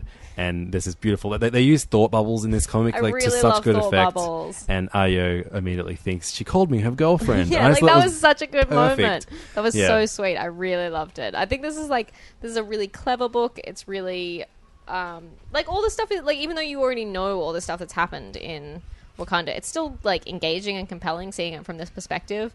Their ongoing relationship is like lovely, and because we kind of know where they end up by the by the time the Black Panther, the current Black Panther series starts, it's it's fun to see them get to that point. Definitely. Um, when the Black Panther, the Ta-Nehisi Coates Black Panther series started, one of my biggest complaints was just like, who the fuck are all these characters? Yeah, yeah. Like, it was so hard to follow. But I would almost recommend, you know, if you find yourself a year from now wanting to get into this Black Panther universe that is actually expanding again. Um, there's another Black Panther comic called The Crew, Oh, cool. um, which Oh, is cool. a massive team up book between like Luke Cage, Black Panther, Storm, Misty Knight, Mm. and um, Manifold. Um, Australia's own Manifold. Um, I think def- it might even might might work to start with this World of Wakanda book, so you Mm. know more about Aneka and Ayo before you read Black Panther. Um, yeah, th- this is a great book, and I I think the little Black Panther corner is one of the best things happening at Marvel right now. And- Absolutely. and, it's so cool. Like, can you believe that like a month or two from now, there are going to be three Black Panther books coming out Yeah, that's each month? amazing. I never thought that would ever happen. It's so I never cool. thought I'd see the day. But then Ta-Nehisi Coates is like, you know, the highest profile writer working at Marvel right now. Yeah, and he's obviously keen to do more, so that's great. Yeah, so good. I'm so glad that he sees the value in this sort of thing and So we, appreciates we mentioned Luke Cage in the uh, in the in, in the the crew book, but Mm-hmm. he uh, one of his books, Cage, finished this week. Unfortunately, Richard, written by uh, Genndy Tartakovsky. This is a profoundly different version of Luke Cage that you'll find anywhere else at Marvel. Uh, harkens back to his his roots as a black exploitation esque kind of character, Mm-hmm. but this is drawn as like a classic, uh, you know, fairly. Uh, Technicolor, almost drug influenced uh, 90s cartoon, uh, actually created by the same guy who did like Dexter's Laboratory and And stuff like Samurai that. Jack. So Samurai it's Jack. definitely got like tones of um, Samurai Jack while also having more of a sort of I don't even know how to explain it. I love this so much and I don't like I don't have the vocabulary to explain what it is that I love about Because it, but like it's so simple. Yeah, but it's so like like the faces and the the little little movements, but then also the like way his face morphs and Yep. all the different weird characters and And it's the- so brilliant. R- ridiculous language used within the narration as well. Yeah, Um, yeah. yeah. And like so, basically, we see like a you know th- this this uh this old character is kind of uh, kidnapped a whole bunch of different Marvel heroes and is pitting them against these animal creations that he's made. Um, and one by one, they all get taken out. We see Dazzler get taken out. We see Brother Voodoo. We see Ghost Rider like ride his bike directly into the fist of a bear. But uh, Luke Cage is the only one strong enough to take all these big, strong animals out. And so finally, he goes against the uh, his kidnapper, um, who's been training for years and years. But there's this brilliant bit where Luke Cage refuses to listen to his um, to his introduction of himself. um, but uh, so he he knows nothing about. Like, he just looks like looks like this weak old man to Luke. Um, and uh, so when he starts kicking his butt, he just kind of takes it for a while, and then he's like, "Luke Cage never gives up." And then we just get some glorious panels of Luke Cage beating the snot out of this old man, and then he goes back to New York, and there's a surprise party for him. Which is my favorite ending to superhero comics of all time. Everyone should get surprise parties at Everyone the should end of get a surprise party. Like he's sort of walking back and like, no, I saved the world. No one knows. No one cares. And then arrives at his favorite noodle place, and Cyclops is there, and all these other people. Yeah, the best. It's so a, yeah, good. awesome, awesome uh, lineup of, of superheroes drawn in uh, Genndy Tartakovsky's incredible um, cartooning. Yeah, so great. So great. This I- will be such a good one to pick up in trade and like give to people. Definitely. Uh, so yeah, we could we could not recommend the Cage run uh, anymore. I wish it was longer, but apparently we had to wait like twelve years for, Yeah, for this its- in its own form. So This project took so long to come to fruition that I feel like we will not be seeing Genndy Tartakovsky doing a monthly comic again. holy shit! You know what we haven't talked about yet? Uh, Oh my god, Black Widow number ten. true. Uh, Chris, there's a massive week for Marvel. Chris Samnee and Mark Waid uh, with Matt Wilson on colors. Uh, this has been a, a bit of a slow burn um, getting to this point, and uh, a lot happens in this issue. Uh, we have Bucky and uh, Natasha, aka Black Widow, going to the moon to visit um, the being that Nick Fury Senior is now, the Unseen. Um, he has he has a message to tell um, Natasha, um, and there's some incredible work between uh, Bucky and, and Natasha. Like you know, they, they have a romantic history, and Bucky obviously wants to return to that, but Natasha kind of you know. Nah, she doesn't have time. Yeah, for exactly. Romance right now, boys. And there, one of the, one of the characters meets a particularly grisly end, one that I did not think that Chris Samnee was capable of portraying. Yeah, I know, right? There's some there's some really heavy shit in this comic actually, um, but uh, we're two issues away from the end of this. Um, I posed a question on the Serious Issues Facebook group this week, which is uh, facebook.com slash group slash Serious Issues podcast. We're coming close to 500 members on there That's crazy. which is awesome. Um, so please come join us if you like talking about comics. We, uh, Siobhan and I talk on there way too much, if anything. Uh, and this week I asked, now that uh, you know Chris Samnee and Mark Waid obviously they've done Daredevil in the past, they've actually done are on the Rocketeer together as well. Yep. But um, Black Widow ends in two two issues. Siobhan, who would you like? Which character in the Marvel universe would you like them to move to next? Oh gosh, I don't know. Uh, who's someone who isn't being taken advantage of at the moment? Someone suggested uh, Fantastic Four. Well, yes. If they did like a period Fantastic Four book, that would be that would be unbelievable. Yep. That would be the best. um, or even just a book featuring the Fantastic Four members that are still in continuity. So a book, a team up between Human Torch and um, Ben Grimm. Yep, that would be great. I don't know. I feel like they could do. I feel like they could do literally anything. I would Yeah. be excited to see them take on anything or anyone. Anything? They've done anything. Fool Killer by Yep. Mark Waid I'd and Chris it. Samnee. I'd read it. Gwenpool by Yep. Mark Waid and Chris Samnee. I'd read it. um, Deadpool I'll the read Duck. anything that they do. I will read anything that they do together. Anything that Chris Samnee does, I will read. yeah, Chris Samnee's so good. One hundred percent. He's some of the like you know just his some of the facial stuff that he does is amazing. There's a great so like cinematic and such incredible storytelling. the man the, the moment without review, revealing too much, but the moment where the lion reads Yeah. Nick Fury Senior's mind and learns everything within is so fantastic. Like, Yeah, just so- one so panel where you're like, oh my god, I just want to know everything he just learnt. And I love that this is like this is a really it feels very high stakes, but like this isn't a world saving mission. This is a mission to save like twelve small girls. Yes, And I really love that. I like I like that this is a specific adventure that's happening. well, I mean, it, it, it's not just twelve small girls; it's twelve small girls who, Who are assassins. who are assassins and could effectively take out all of the world's leaders. I mean, yes. but you know what I mean. Um, so yeah, fantastic book. I know you're not reading it, Siobhan, but uh, while we're talking about Mark Waid, this Avengers Point Oh, yeah. One series that, that he's been doing with um, uh, Barry Kitson. Mm-hmm. Um, in which he tells a, a story in the early days of the Avengers, in which Captain America, Hawkeye, Scarlet Witch, and Quicksilver had to replace the uh, original Avengers team. Um, it started out like a classic throwback, but it's got a really, really dark edge to it that I've not seen. Oh, no, no, no, no, no, no. It's, it's like it's like a really great. It's like a spooky edge. Okay. Um, so uh, basically, like you know, like the, the they're as as it's their first time teaming up, and they're hopeless. Um, and the world was in love with the original Avengers lineup and has no time for this lineup. They like Cap, but they don't trust Hawkeye, and they sure as hell don't trust two mutants. I mean, fair so enough. when they were doing a recon mission in the last issue, um, they found a uh, a woman who can basically her superpower is that she can boost boost the powers of people that she's around. Right, okay. But in doing that, she so basically they found her in like a um, like a you know a, a isolated island place, um, and uh, all of the like basically when they, when they found her, she left, and then it kind of panned out, and you see all these locals like dead, perished, and, Oh, and all the energy sucked from their body, and so she's boosting all the all the Avengers' powers, and like they finally like they they they take out um, the Tinkerer like in lightning quick speed, and it's really impressive. Everyone's like, Mm. "Oh my god, they've done it! The Avengers have done it!" And then in a hospital nearby, every single patient has died, Oh my and all the God. energy has been sucked out of them. That's really heavy. It's but it's it's done so so well, and like this is unlike any of these comics. I've I've loved I love it.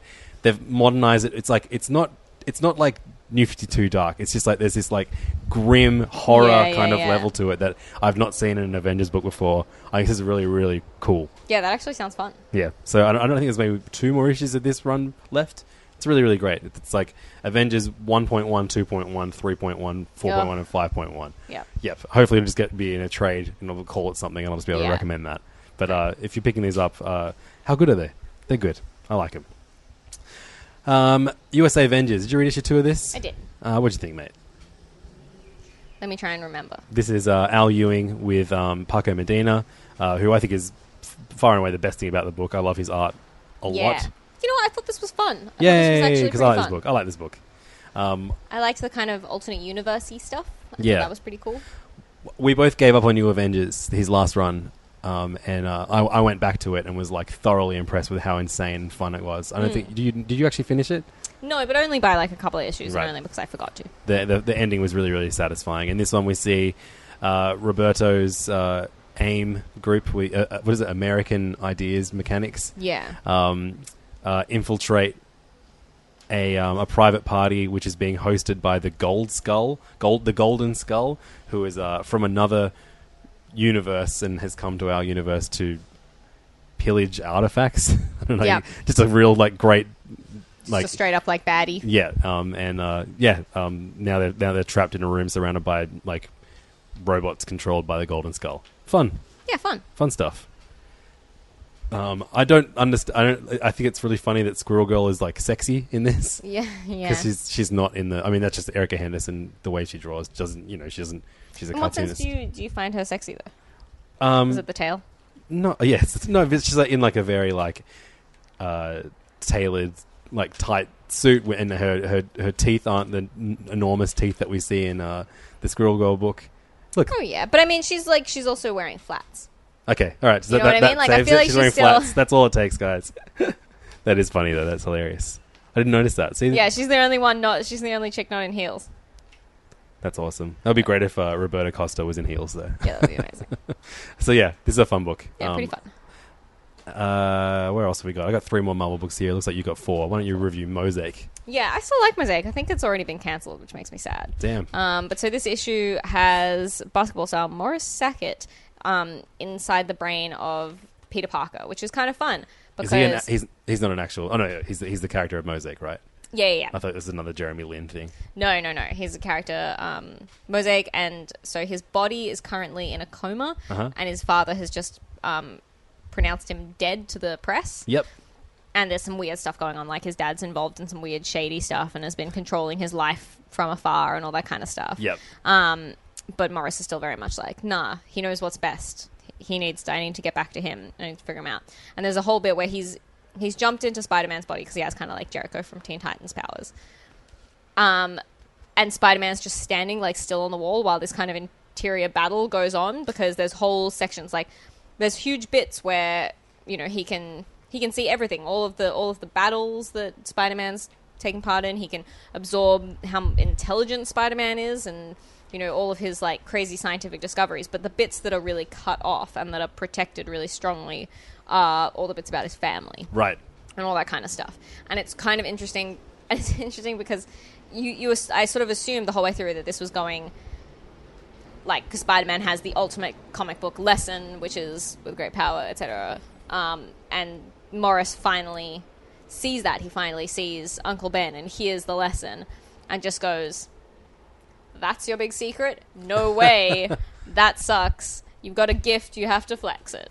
Um, so I think that'll obviously like come back when he's, you know, Sure. the end of the arc will be him going, "No, I think you were right, Spider-Man. I do have a great responsibility."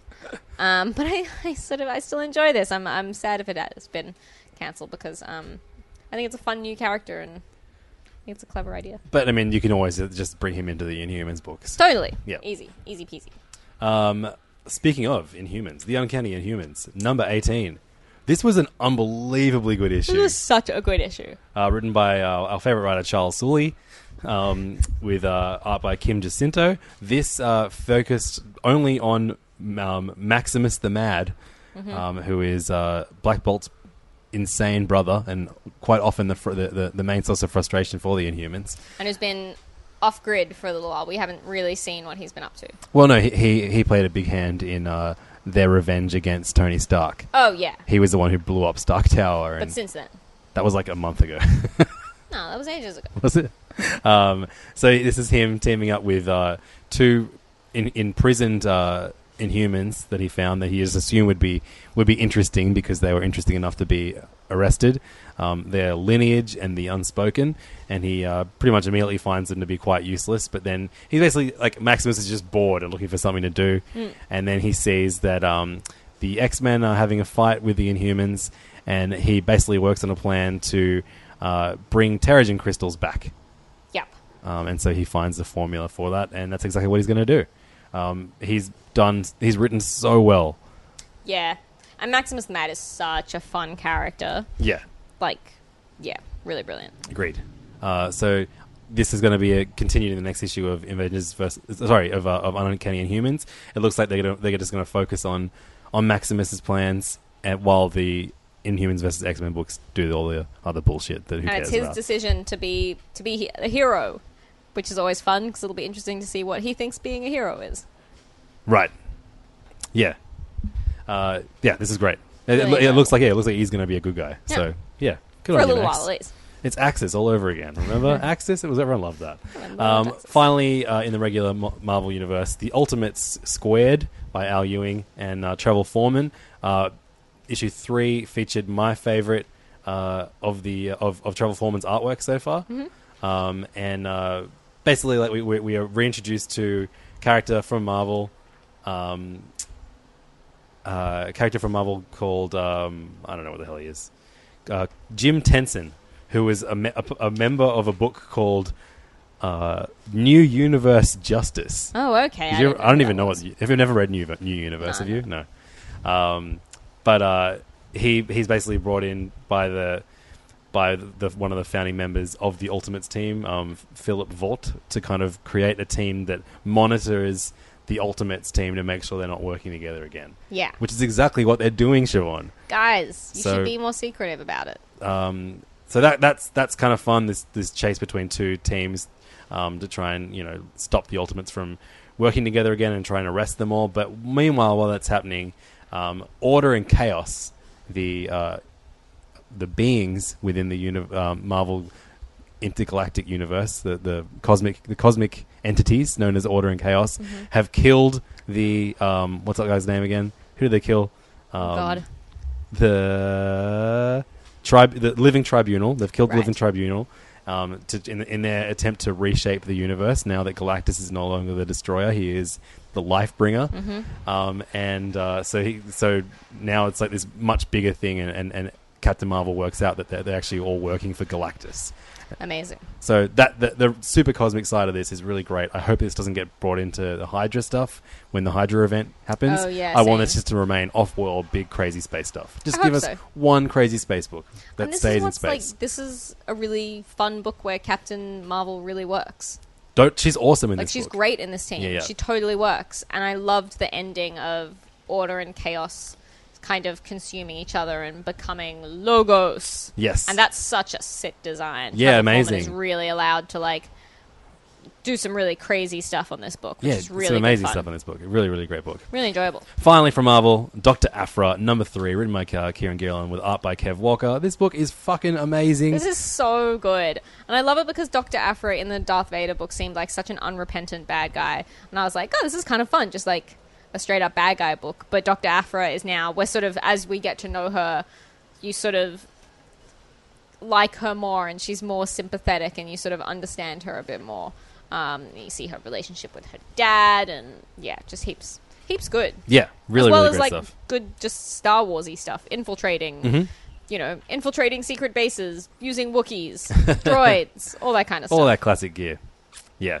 Uh, this was awesome, awesome fun. And Kev Walker's art is just a tour de force. Yeah, it's brilliant. Um, her her uh, indestructible Wookiee just taking down like wave after wave of uh, of Yeah. stormtroopers was very entertaining, and uh, I like that they've um, they've added depth to her character too. She's not she's not just a bad guy Yeah. anymore. Like you know, she she saw the light while working for Vader and Hmm. has escaped that, and now she wants to be bigger. Hmm. Yeah, Really good. Such a like. It's so nice that this is just a straight up new addition to the Star Wars universe, and it works so well. yeah, I totally agree. Man, it was so funny. We had Queens of Kings last night, and some of the girls are like, like hardcore Star Wars fans. Yeah. and they're still like they're like they're still grieving for like all of the stuff that's no longer canon. Like all the girls who are really into the like the novels and the Knights of the Old Republic and all that stuff. They still just like they can't talk about it yet. It's too it's too raw. It's too raw. Um, yeah, uh, I, I really hope that people who are Star Wars fanatics are giving this series a chance because I think it probably is one of the strongest things to come out of the Marvel Star Wars stuff so far. Absolutely agreed. Cool. Uh, so those are our Marvel and DC reviews, a whole stack of them. We've only got one more stack of comics left, and they are Image. What else have we got? Some Image Misk. books. And yeah, Misk, our favorite publisher, Miscellaneous. um, can we talk about my favorite comic of the week? Yeah. You've already got you've got one monkey comic that you're going to talk about, but I want to talk about the most love important monkeys. monkey-based comic in the game right now. Uh, Terry Moore's Motor Girl number three came out. Um, we've loved every issue of this, but this one really cemented it as a very very incredible exploration of PTSD and Mm-hmm. and like you know the need to kind of a- address um, you know your your inner anxieties and, and the things that you project to kind of get you through hard situations. So, Yep. um, if you've seen any of the covers, you'll notice the enormous gorilla alongside a um, a, a female mechanic. Um, the mechanic is the main character in this. She is a war veteran, and uh, she basically uses this monkey as her imaginary friend uh, to kind of get her through tough situations. And it's we learn how extent the extent of how tough some of those situations were. She was a prisoner of war. and she's still suffering from really, really bad um, migraines and headaches and all kinds of unexplained um, bad stuff. But the thing, like, this comic is so fun because the second you think you know what's going on and you think you know what lives in reality and what lives in her head, they change it on you again. So, like, there are all these. Um, aliens that were showing up, and we kind of assumed that they were in her head and not necessarily um, not in reality, but in the end, the CIA or not CIA agents, whoever these bad guys are, who are trying to buy the scrapyard that she works in, um, they get abducted by they get Yeah, abducted by the aliens. abducted by aliens. So what? What's going on? And I like that this kind of links this series with Strangers in Paradise Yes. as well. Like that's funny. Yeah, and this has really made me go, okay, I need to go back. I need to read Strangers in Paradise like ASAP. Yeah, That's gonna be like totally. one of my goals for the year is just to read everything that Terry Moore's ever done because Yeah. this, this is the first book by him that I've ever read. Yeah, And same. I'm loving it. And It's so good. I feel like a damn fool for not reading anything before this. I know Jim's been shouting at me for years to read Terry Moore, and I've always just gone, Shh, no, there's just like Savage Dragon. Shut up, Jim. So and, and amazingly, like Terry Moore publishes this himself through his own imprint, Abstract Studio. Like, Which I think he did with his last book as well, Rachel Rising. yeah, it's just I don't know, I just find it really really cool, and it's black Yeah. and white, and Yeah. like it's unlike anything you'll find on the stands today. So if you're listening right now, order that shit in, buy it on digital if you have to, but support this comic. Yeah. Terry Moore deserves your hard earned cash. He really does. Um, okay, another um, publisher that we don't talk about that often put out a really great book this week. One that uh, Siobhan raved about when it came out. Um, the first issue came out a few months ago. Sorry, one month ago. Uh, it's out through Titan Comics. It is called Hookjaw, and it's about Woo! it's about a big motherfucking shark. It's about big shark guys. So Hookjaw apparently was a pulp comic character. Yeah, that's cool. Um, and uh, Titan have kind of taken this franchise and kind of breathed new life in it with this uh, creative team of Si Spurrier and Conor Boyle. Um, this is uh, about like a research team, um, who, and then it's about also like CIA ops who um, are trying to save the research team from from pirates. Um, and all, all, while these two, all these groups are kind of like you know coming together and meeting each other and squabbling, squabbling. There are massive sharks, and that's what the uh, the researchers were looking for in them to begin with. And the meanest shark of them all is Hookjaw, and she has an enormous uh, harpoon through her head. And this is the big reveal: is that everyone always assumed that Hookjaw was a male shark, and at the end of this, they realize that Hookjaw Hookjaw is a she. And uh, in her review of the first issue, Siobhan talked about how cool it was to have the narration, the thoughts of the sharks, uh, and I would agree. It's one of the coolest things about this book. Mm. Yeah, especially the end is like really icky and horrifying, and it's so good. Yeah, and like I the- love like I love the the back pages are all like shark facts. Yep. So fun. I love it. I love it because it's like it's a horror shark comic that is really sympathetic to sharks. Yep. yeah. It's really clever. Really, really brilliant. It's a great book. Yeah. Si Spurrier is excellent. Um, Archie this week. Archie number 16, uh, featuring Cheryl Blossom coming to Riverdale and uh, infiltrating Veronica's life while she is stuck skiing in the Alps. Mm-hmm. uh, are you a Cheryl Blossom fan, Siobhan? Yeah. Yeah, I am. Like, Are there any Archie characters that you are not a fan of? no. The longest silence yeah, ever on really, serious I issues. really had to think about that. Not off the top of my head. Like there are some that maybe haven't been given like a good intro or haven't been around for long enough to make a connection with me. But Cheryl is like Cheryl is she's not a character that I like because she's like the character everyone loves to hate. She's Mm-hmm. like the ultimate Veronica. She's the Veronica because Veronica is sometimes sympathetic, and Cheryl even sometimes is sympathetic. Like in that weird future story arc where she had breast breast cancer. Um, the classic that everyone classic. knows. But like it's it, it's fun to have a character to hate, and um, she doesn't really even show up in this issue until really until the very end because the most of this issue is about Dilton creating an app which gets sort of turned wrong by Reggie. Um, so it's like a rating app where you could rate anything, and Reggie turns it into an app to rate people. especially his teachers. um, I like that they they- they really, um, really are built on uh, Dilton and Reggie in this book. Like, Totally. their characters expanded quite a lot, um, and also Sim- uh, Smithers, um, the uh, the butler. Yep. Um, had, had a great interaction with Veronica. Um, I really really like their relationship. That's really sweet. Um, one character that has just kind of existed in Mark Waid's Archie books so far is Saeed, Yep. who had a small role as like uh, Betty's the- boyfriend. Betty's b- potential boyfriend, I think they were. the kind of dating. Um, w- while uh, Archie was dating, dating Veronica, and looks like the first thing on Cheryl Blossom's agenda is uh, she's going to hook up with Saeed. So I'm looking forward to kind of kind of seeing Saeed more and learning more Mhm. about his character. Absolutely. Yeah. Um, But I think this was like because I think this did a really good job of um, like Archie should have lessons for want of a better word because it is like an all ages comic, you know, Mm-hmm. and it's aimed at teens. And I think this did a really good job of like pointing out potential evils of social media without doing it in a really heavy handed like. Awkward. so what hey you're saying kids, is we understand. Nick Spencer could learn a thing or two from Mark Waid. I mean, Mark Waid has not been the king of subtlety in the last um, last year or so. He's good on this book though. yeah, Um, I enjoyed this. so is Cheryl Blossom's last name Blossom, or that's just her full, like her two first names? No, Cheryl Blossom. That's so her name. her her brother's, Her brother's name is Jason, Blossom. Yeah, Jason Blossom. The Blossom twins. The Blossoms.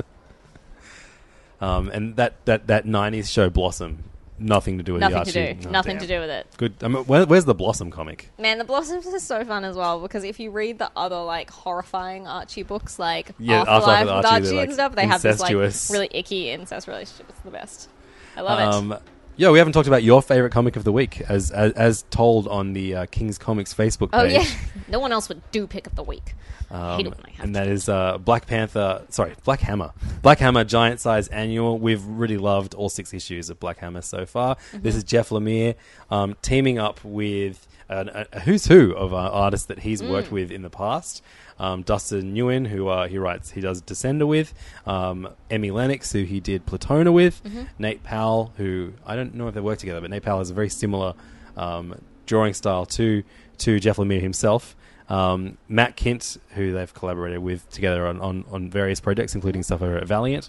Um, Ray, Ray Fawkes, Dave Stewart, Michael Allred, most excitingly, um, and uh, and Sharlene Kindt, Matt Kindt's uh, wife. Um, this is a, an anthology comic strung together by uh, that the Colonel Future Man, Yep. What's his name? The space guy. the space guy, um, and he basically sees visions of the, the past and the future involving this weird space entity that um, has affected each character within Black Hammer in some way.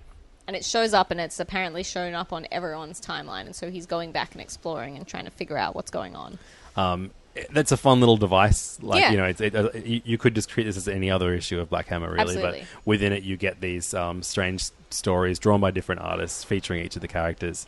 Um, and it just does like this is Black Hammer is so like it's just one of my favorite series now, and I think it, this issue did such a good job of like it's not it's not an essential one, but it does such a great job of fleshing out these characters and their histories and the universe that they sort of existed in before they came to Yeah. This new world. It's really clever, really well done. Definitely, yeah.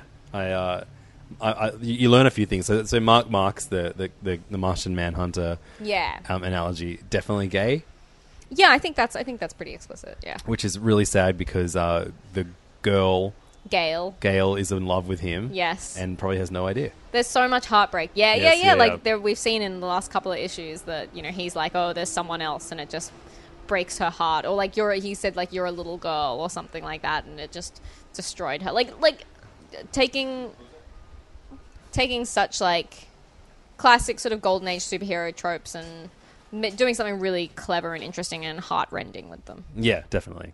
Um, speaking of Jeff Lemire and Dustin Nguyen, Descender issue eighteen came out. Are you still reading Descender? No, It's really good. I know. This is like the like uh, almost like um, Lemire's version of like Astro Boy or something. yeah, I Um, should I should catch up with it. Uh, you definitely Seems like a should. slow burn. It it well the last like six issues or so were very slow. A lot of backstory and character uh, exploration, and now we're right back on track with pushing the plot forward. So uh, a good a Right. good a good place to catch up and, and jump back on on. Um, another book returning from a, a long hiatus is Black Road, um, written by Brian Wood with art by Garry Brown.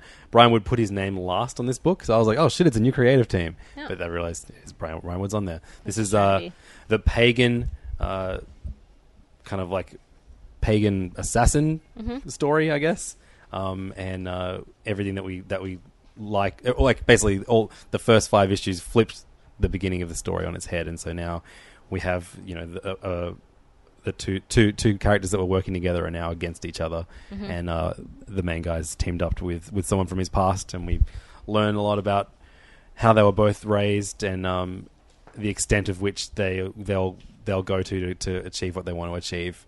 Um, this is going to be a very very fun next next uh, arc. I think. Absolutely, because the bad guys in this are Christians coming to sort of force their religion onto this the pagan communities, and they do that by finding like artifacts from that apparently you know like you know like relics. and and so the, the big relic that that, that, they're, that they're that they're shipping into this area is uh, the, the the the sword that that stabbed Jesus Christ himself when he was on the cross.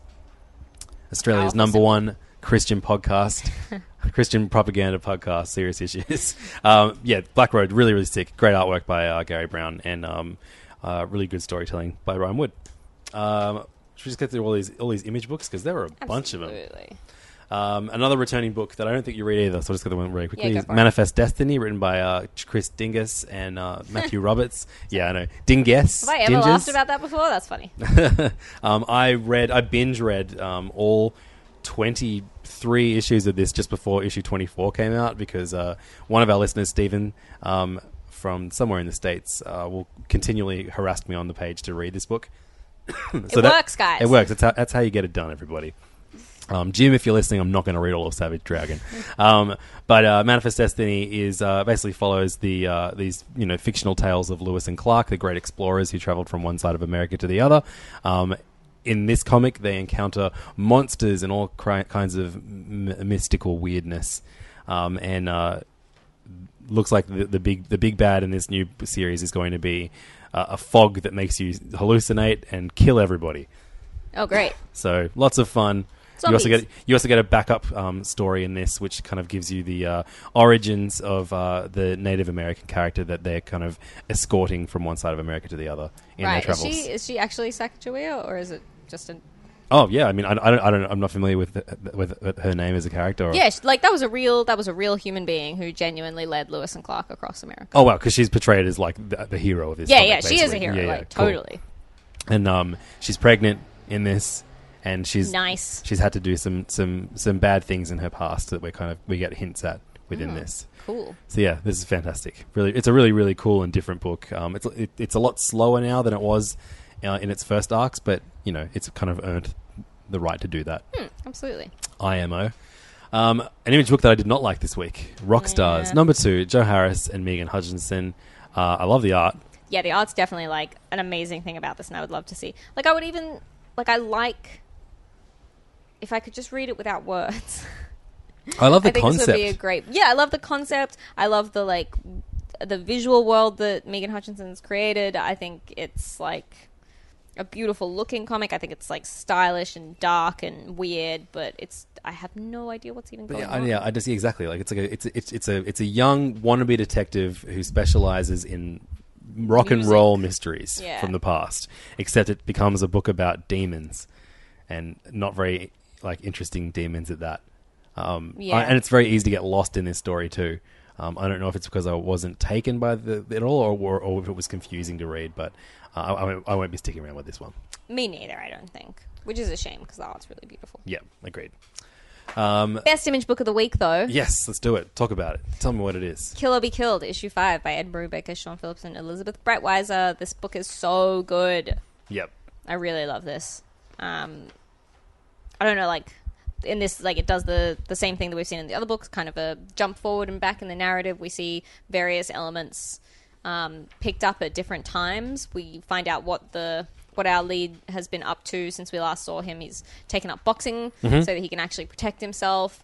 His relationship is not going well with the girl that he was um, stooping behind his flatmate's back. Stupping, the first use of the word stupping on this podcast. You hear to him. Not so Christian now, are we? um, uh, then we, uh, then he then bumps into an old flame, and Yep. uh, things are looking good for the dude, especially when he bumps into uh, a known figure um, who ripped off hundreds of people with a company and, and led to the basically destroyed a lot of people's lives. an easy kill, one that he doesn't feel bad about, and he's starting to feel less bad about every kill as he goes. Um, and uh, he's, he fucks he's, up not really seeing the demon anymore, but he senses the demon's presence, um, kind of laughing at him as he, as Hmm. he as he realizes that he actually enjoys killing. Uh, and then uh, as he decides to track down this easy kill, um, he gets himself in a me- in a mess. Um, it's brilliantly told. The story, the the, the the the having the device of this character actually talking to you, Yeah. um, as as as it's narrated is is done really really well. And I don't think it's been done in an Ed Brubaker book before. No, Um, this feels like something very different for this team. Like it's still a crime comic, but it's unlike any of the other crime comics that they've done before. Mm-hmm. Yep. and it's so clever and it's so brilliant. And they like they I'm in the back sort of material. He talks about the fact that they hope that this is going to be the longest series that they ever do together. So it's so interesting to like. I don't know where it's going to go. Yeah, I think Fatal was like 40 issues, right? Yeah, this is going to So- go. This is going to go further than that. And if you haven't been reading this, guys, the first trade is now out, so you can go pick it up, and it's so worthwhile. This is unlike any other comic book on the shelves. I know we say that a lot, but it really is, and it's like beautifully illustrated. And the colors by Elizabeth Breitweiser are so so beautiful. I mean, these three, they're the best team in comics. Yes. They're the best. Like, you know, I, I, I see your Brian K. Vaughan and Fiona Staples, and I raise you, Ed Brubaker and Sean Phillips. They, are, you know, they, they've done so much classic work in the past, and this is, yeah, again, unlike anything they've done. Um, you know, they're older creators too, and this is like, you know, they effortlessly capture younger dialogue. Absolutely, Yeah. because they're Um, not trying to be like, Hey, cool guy, yeah, catch you on the flip flop. see you on Tinder. Bimbat. um, that was me doing an impersonation of um, like half the writers working at DC right now.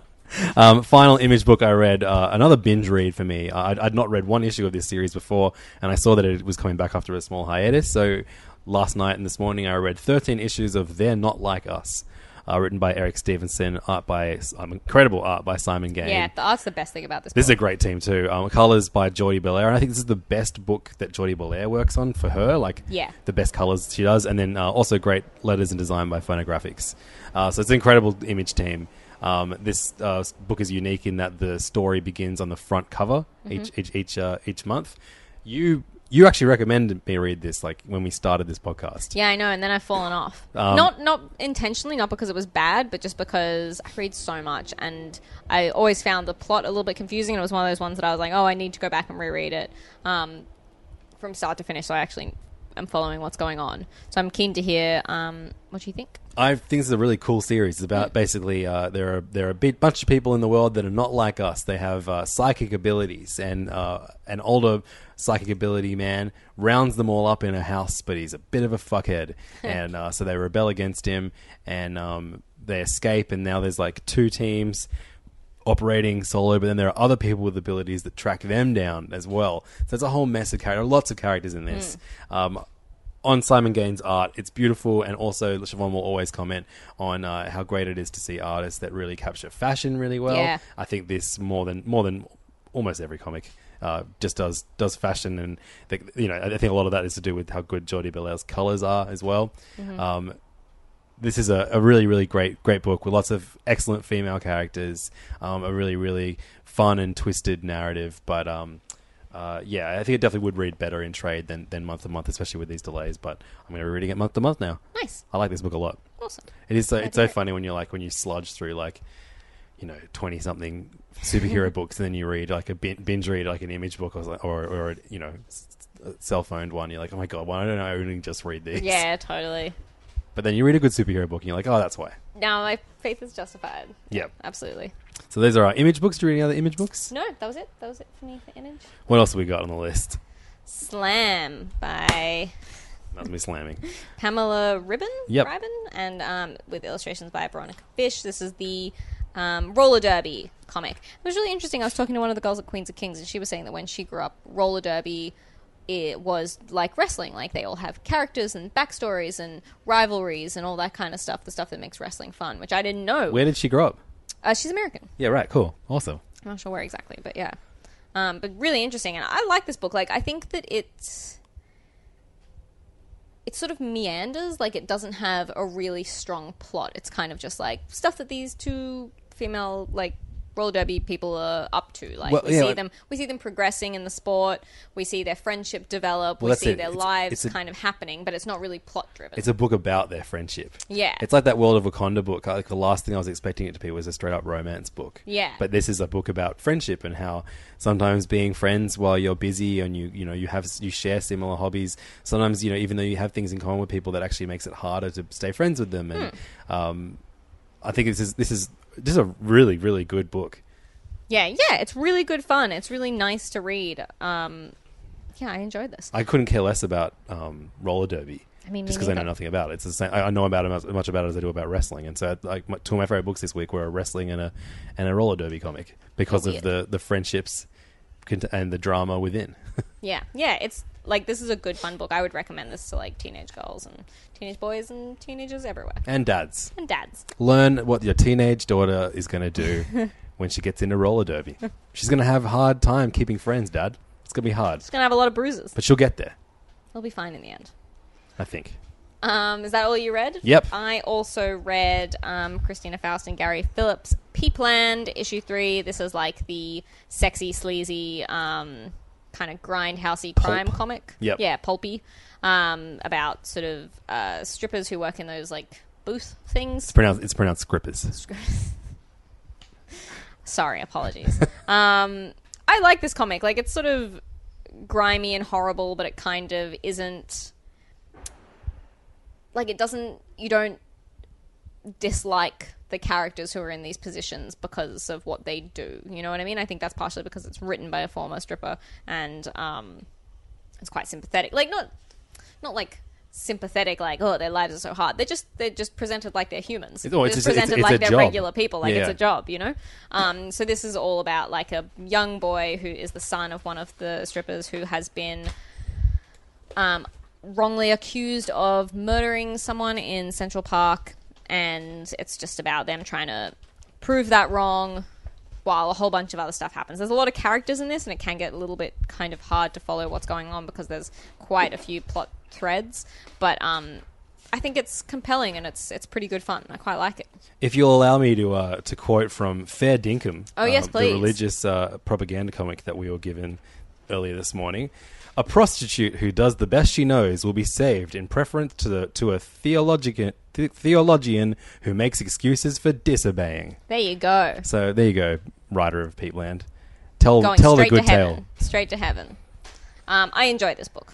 If you like sort of hard case crime, it's a good one. Should I always have Fair Dinkum on hand to like Yeah, we should share reference share it. references of we wisdom? should reference it constantly.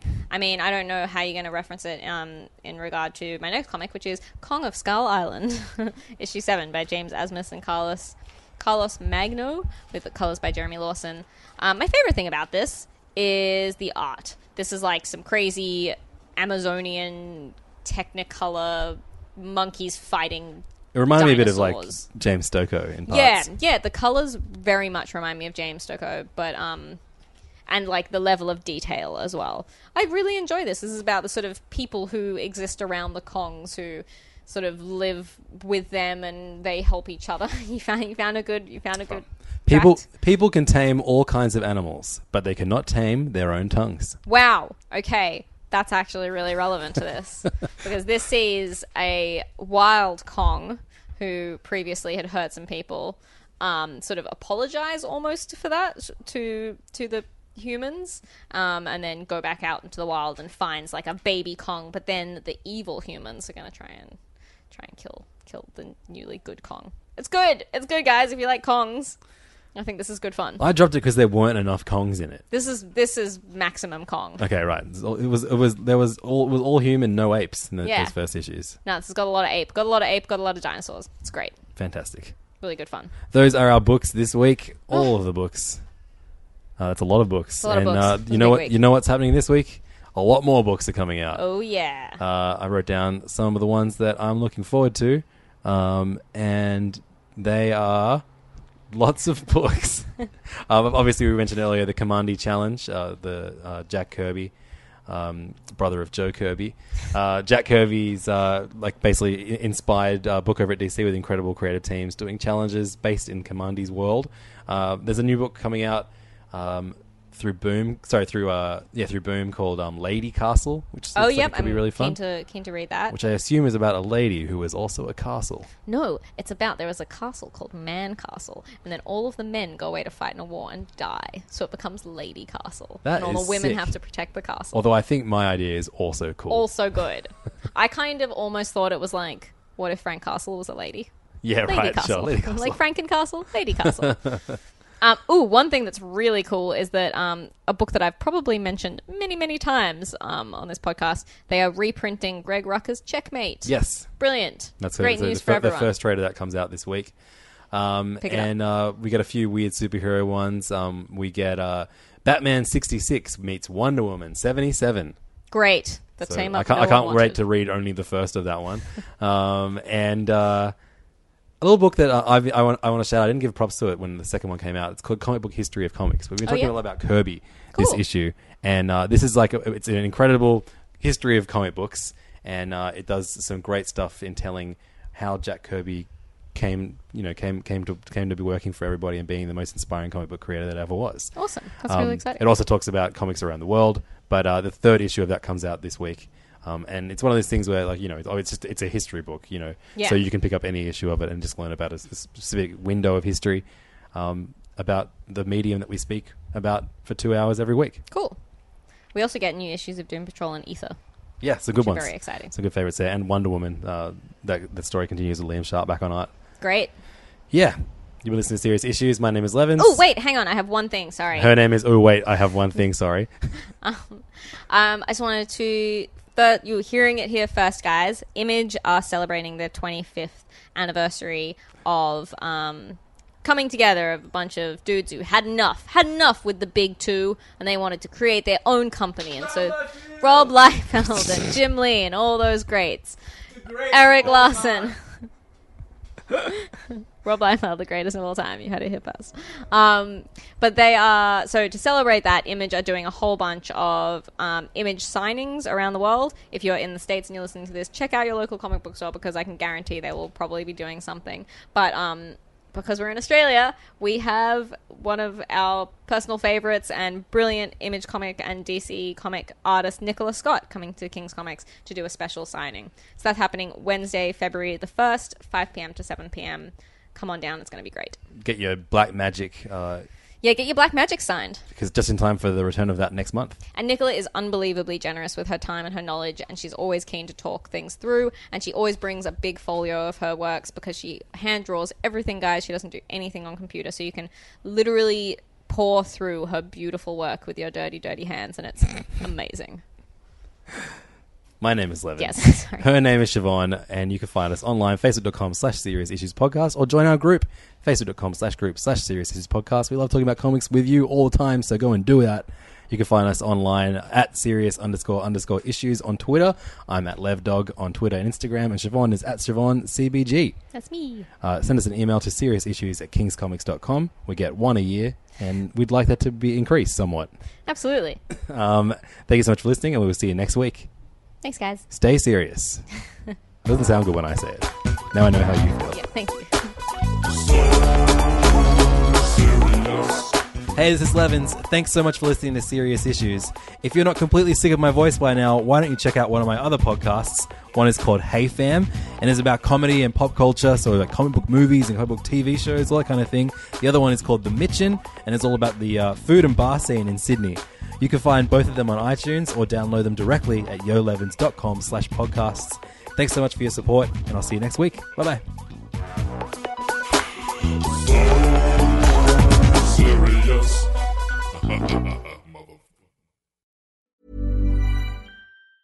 Planning for your next trip? Elevate your travel style with Quince. Quince has all the jet setting essentials you'll want for your next getaway, like European linen, premium luggage options, buttery soft Italian leather bags, and so much more. And it's all priced at 50 to 80% less than similar brands. Plus, Quince only works with factories that use safe and ethical manufacturing practices. Pack your bags with high-quality essentials you'll be wearing for vacations to come with Quince. Go to quince.com slash trip for free shipping and 365-day returns. Hold up. What was that? Boring. No flavor. That was as bad as those leftovers you ate all week. Keke Palmer here, and it's time to say hello to something fresh and guilt-free. Hello Fresh. Jazz up dinner with pecan-crusted chicken or garlic butter shrimp scampi. Now that's music to my mouth. Hello Fresh. Let's get this dinner party started. Discover all the delicious possibilities at hellofresh.com. Even when we're on a budget, we still deserve nice things. Quince is a place to scoop up stunning high-end goods for 50 to 80% less than similar brands. They have buttery soft cashmere sweaters starting at $50, luxurious Italian leather bags, and so much more. Plus, Quince only works with factories that use safe, ethical, and responsible manufacturing. Get the high-end goods you'll love without the high price tag with Quince. Go to quince.com slash style for free shipping and 365-day returns. When it comes to your finances, you think you've done it all. You've saved, you've researched, and you've invested all that you can. Now it's time to take those investments to the next level by using the brand behind every great investor, Yahoo Finance. As America's number one finance destination, Yahoo Finance has everything you need, whether you're a seasoned trader or just dipping your toes into the market. Join the millions of investors who trust Yahoo Finance to guide them on their financial journey. For comprehensive financial news and analysis, visit yahoofinance.com, the number one financial destination, yahoofinance.com.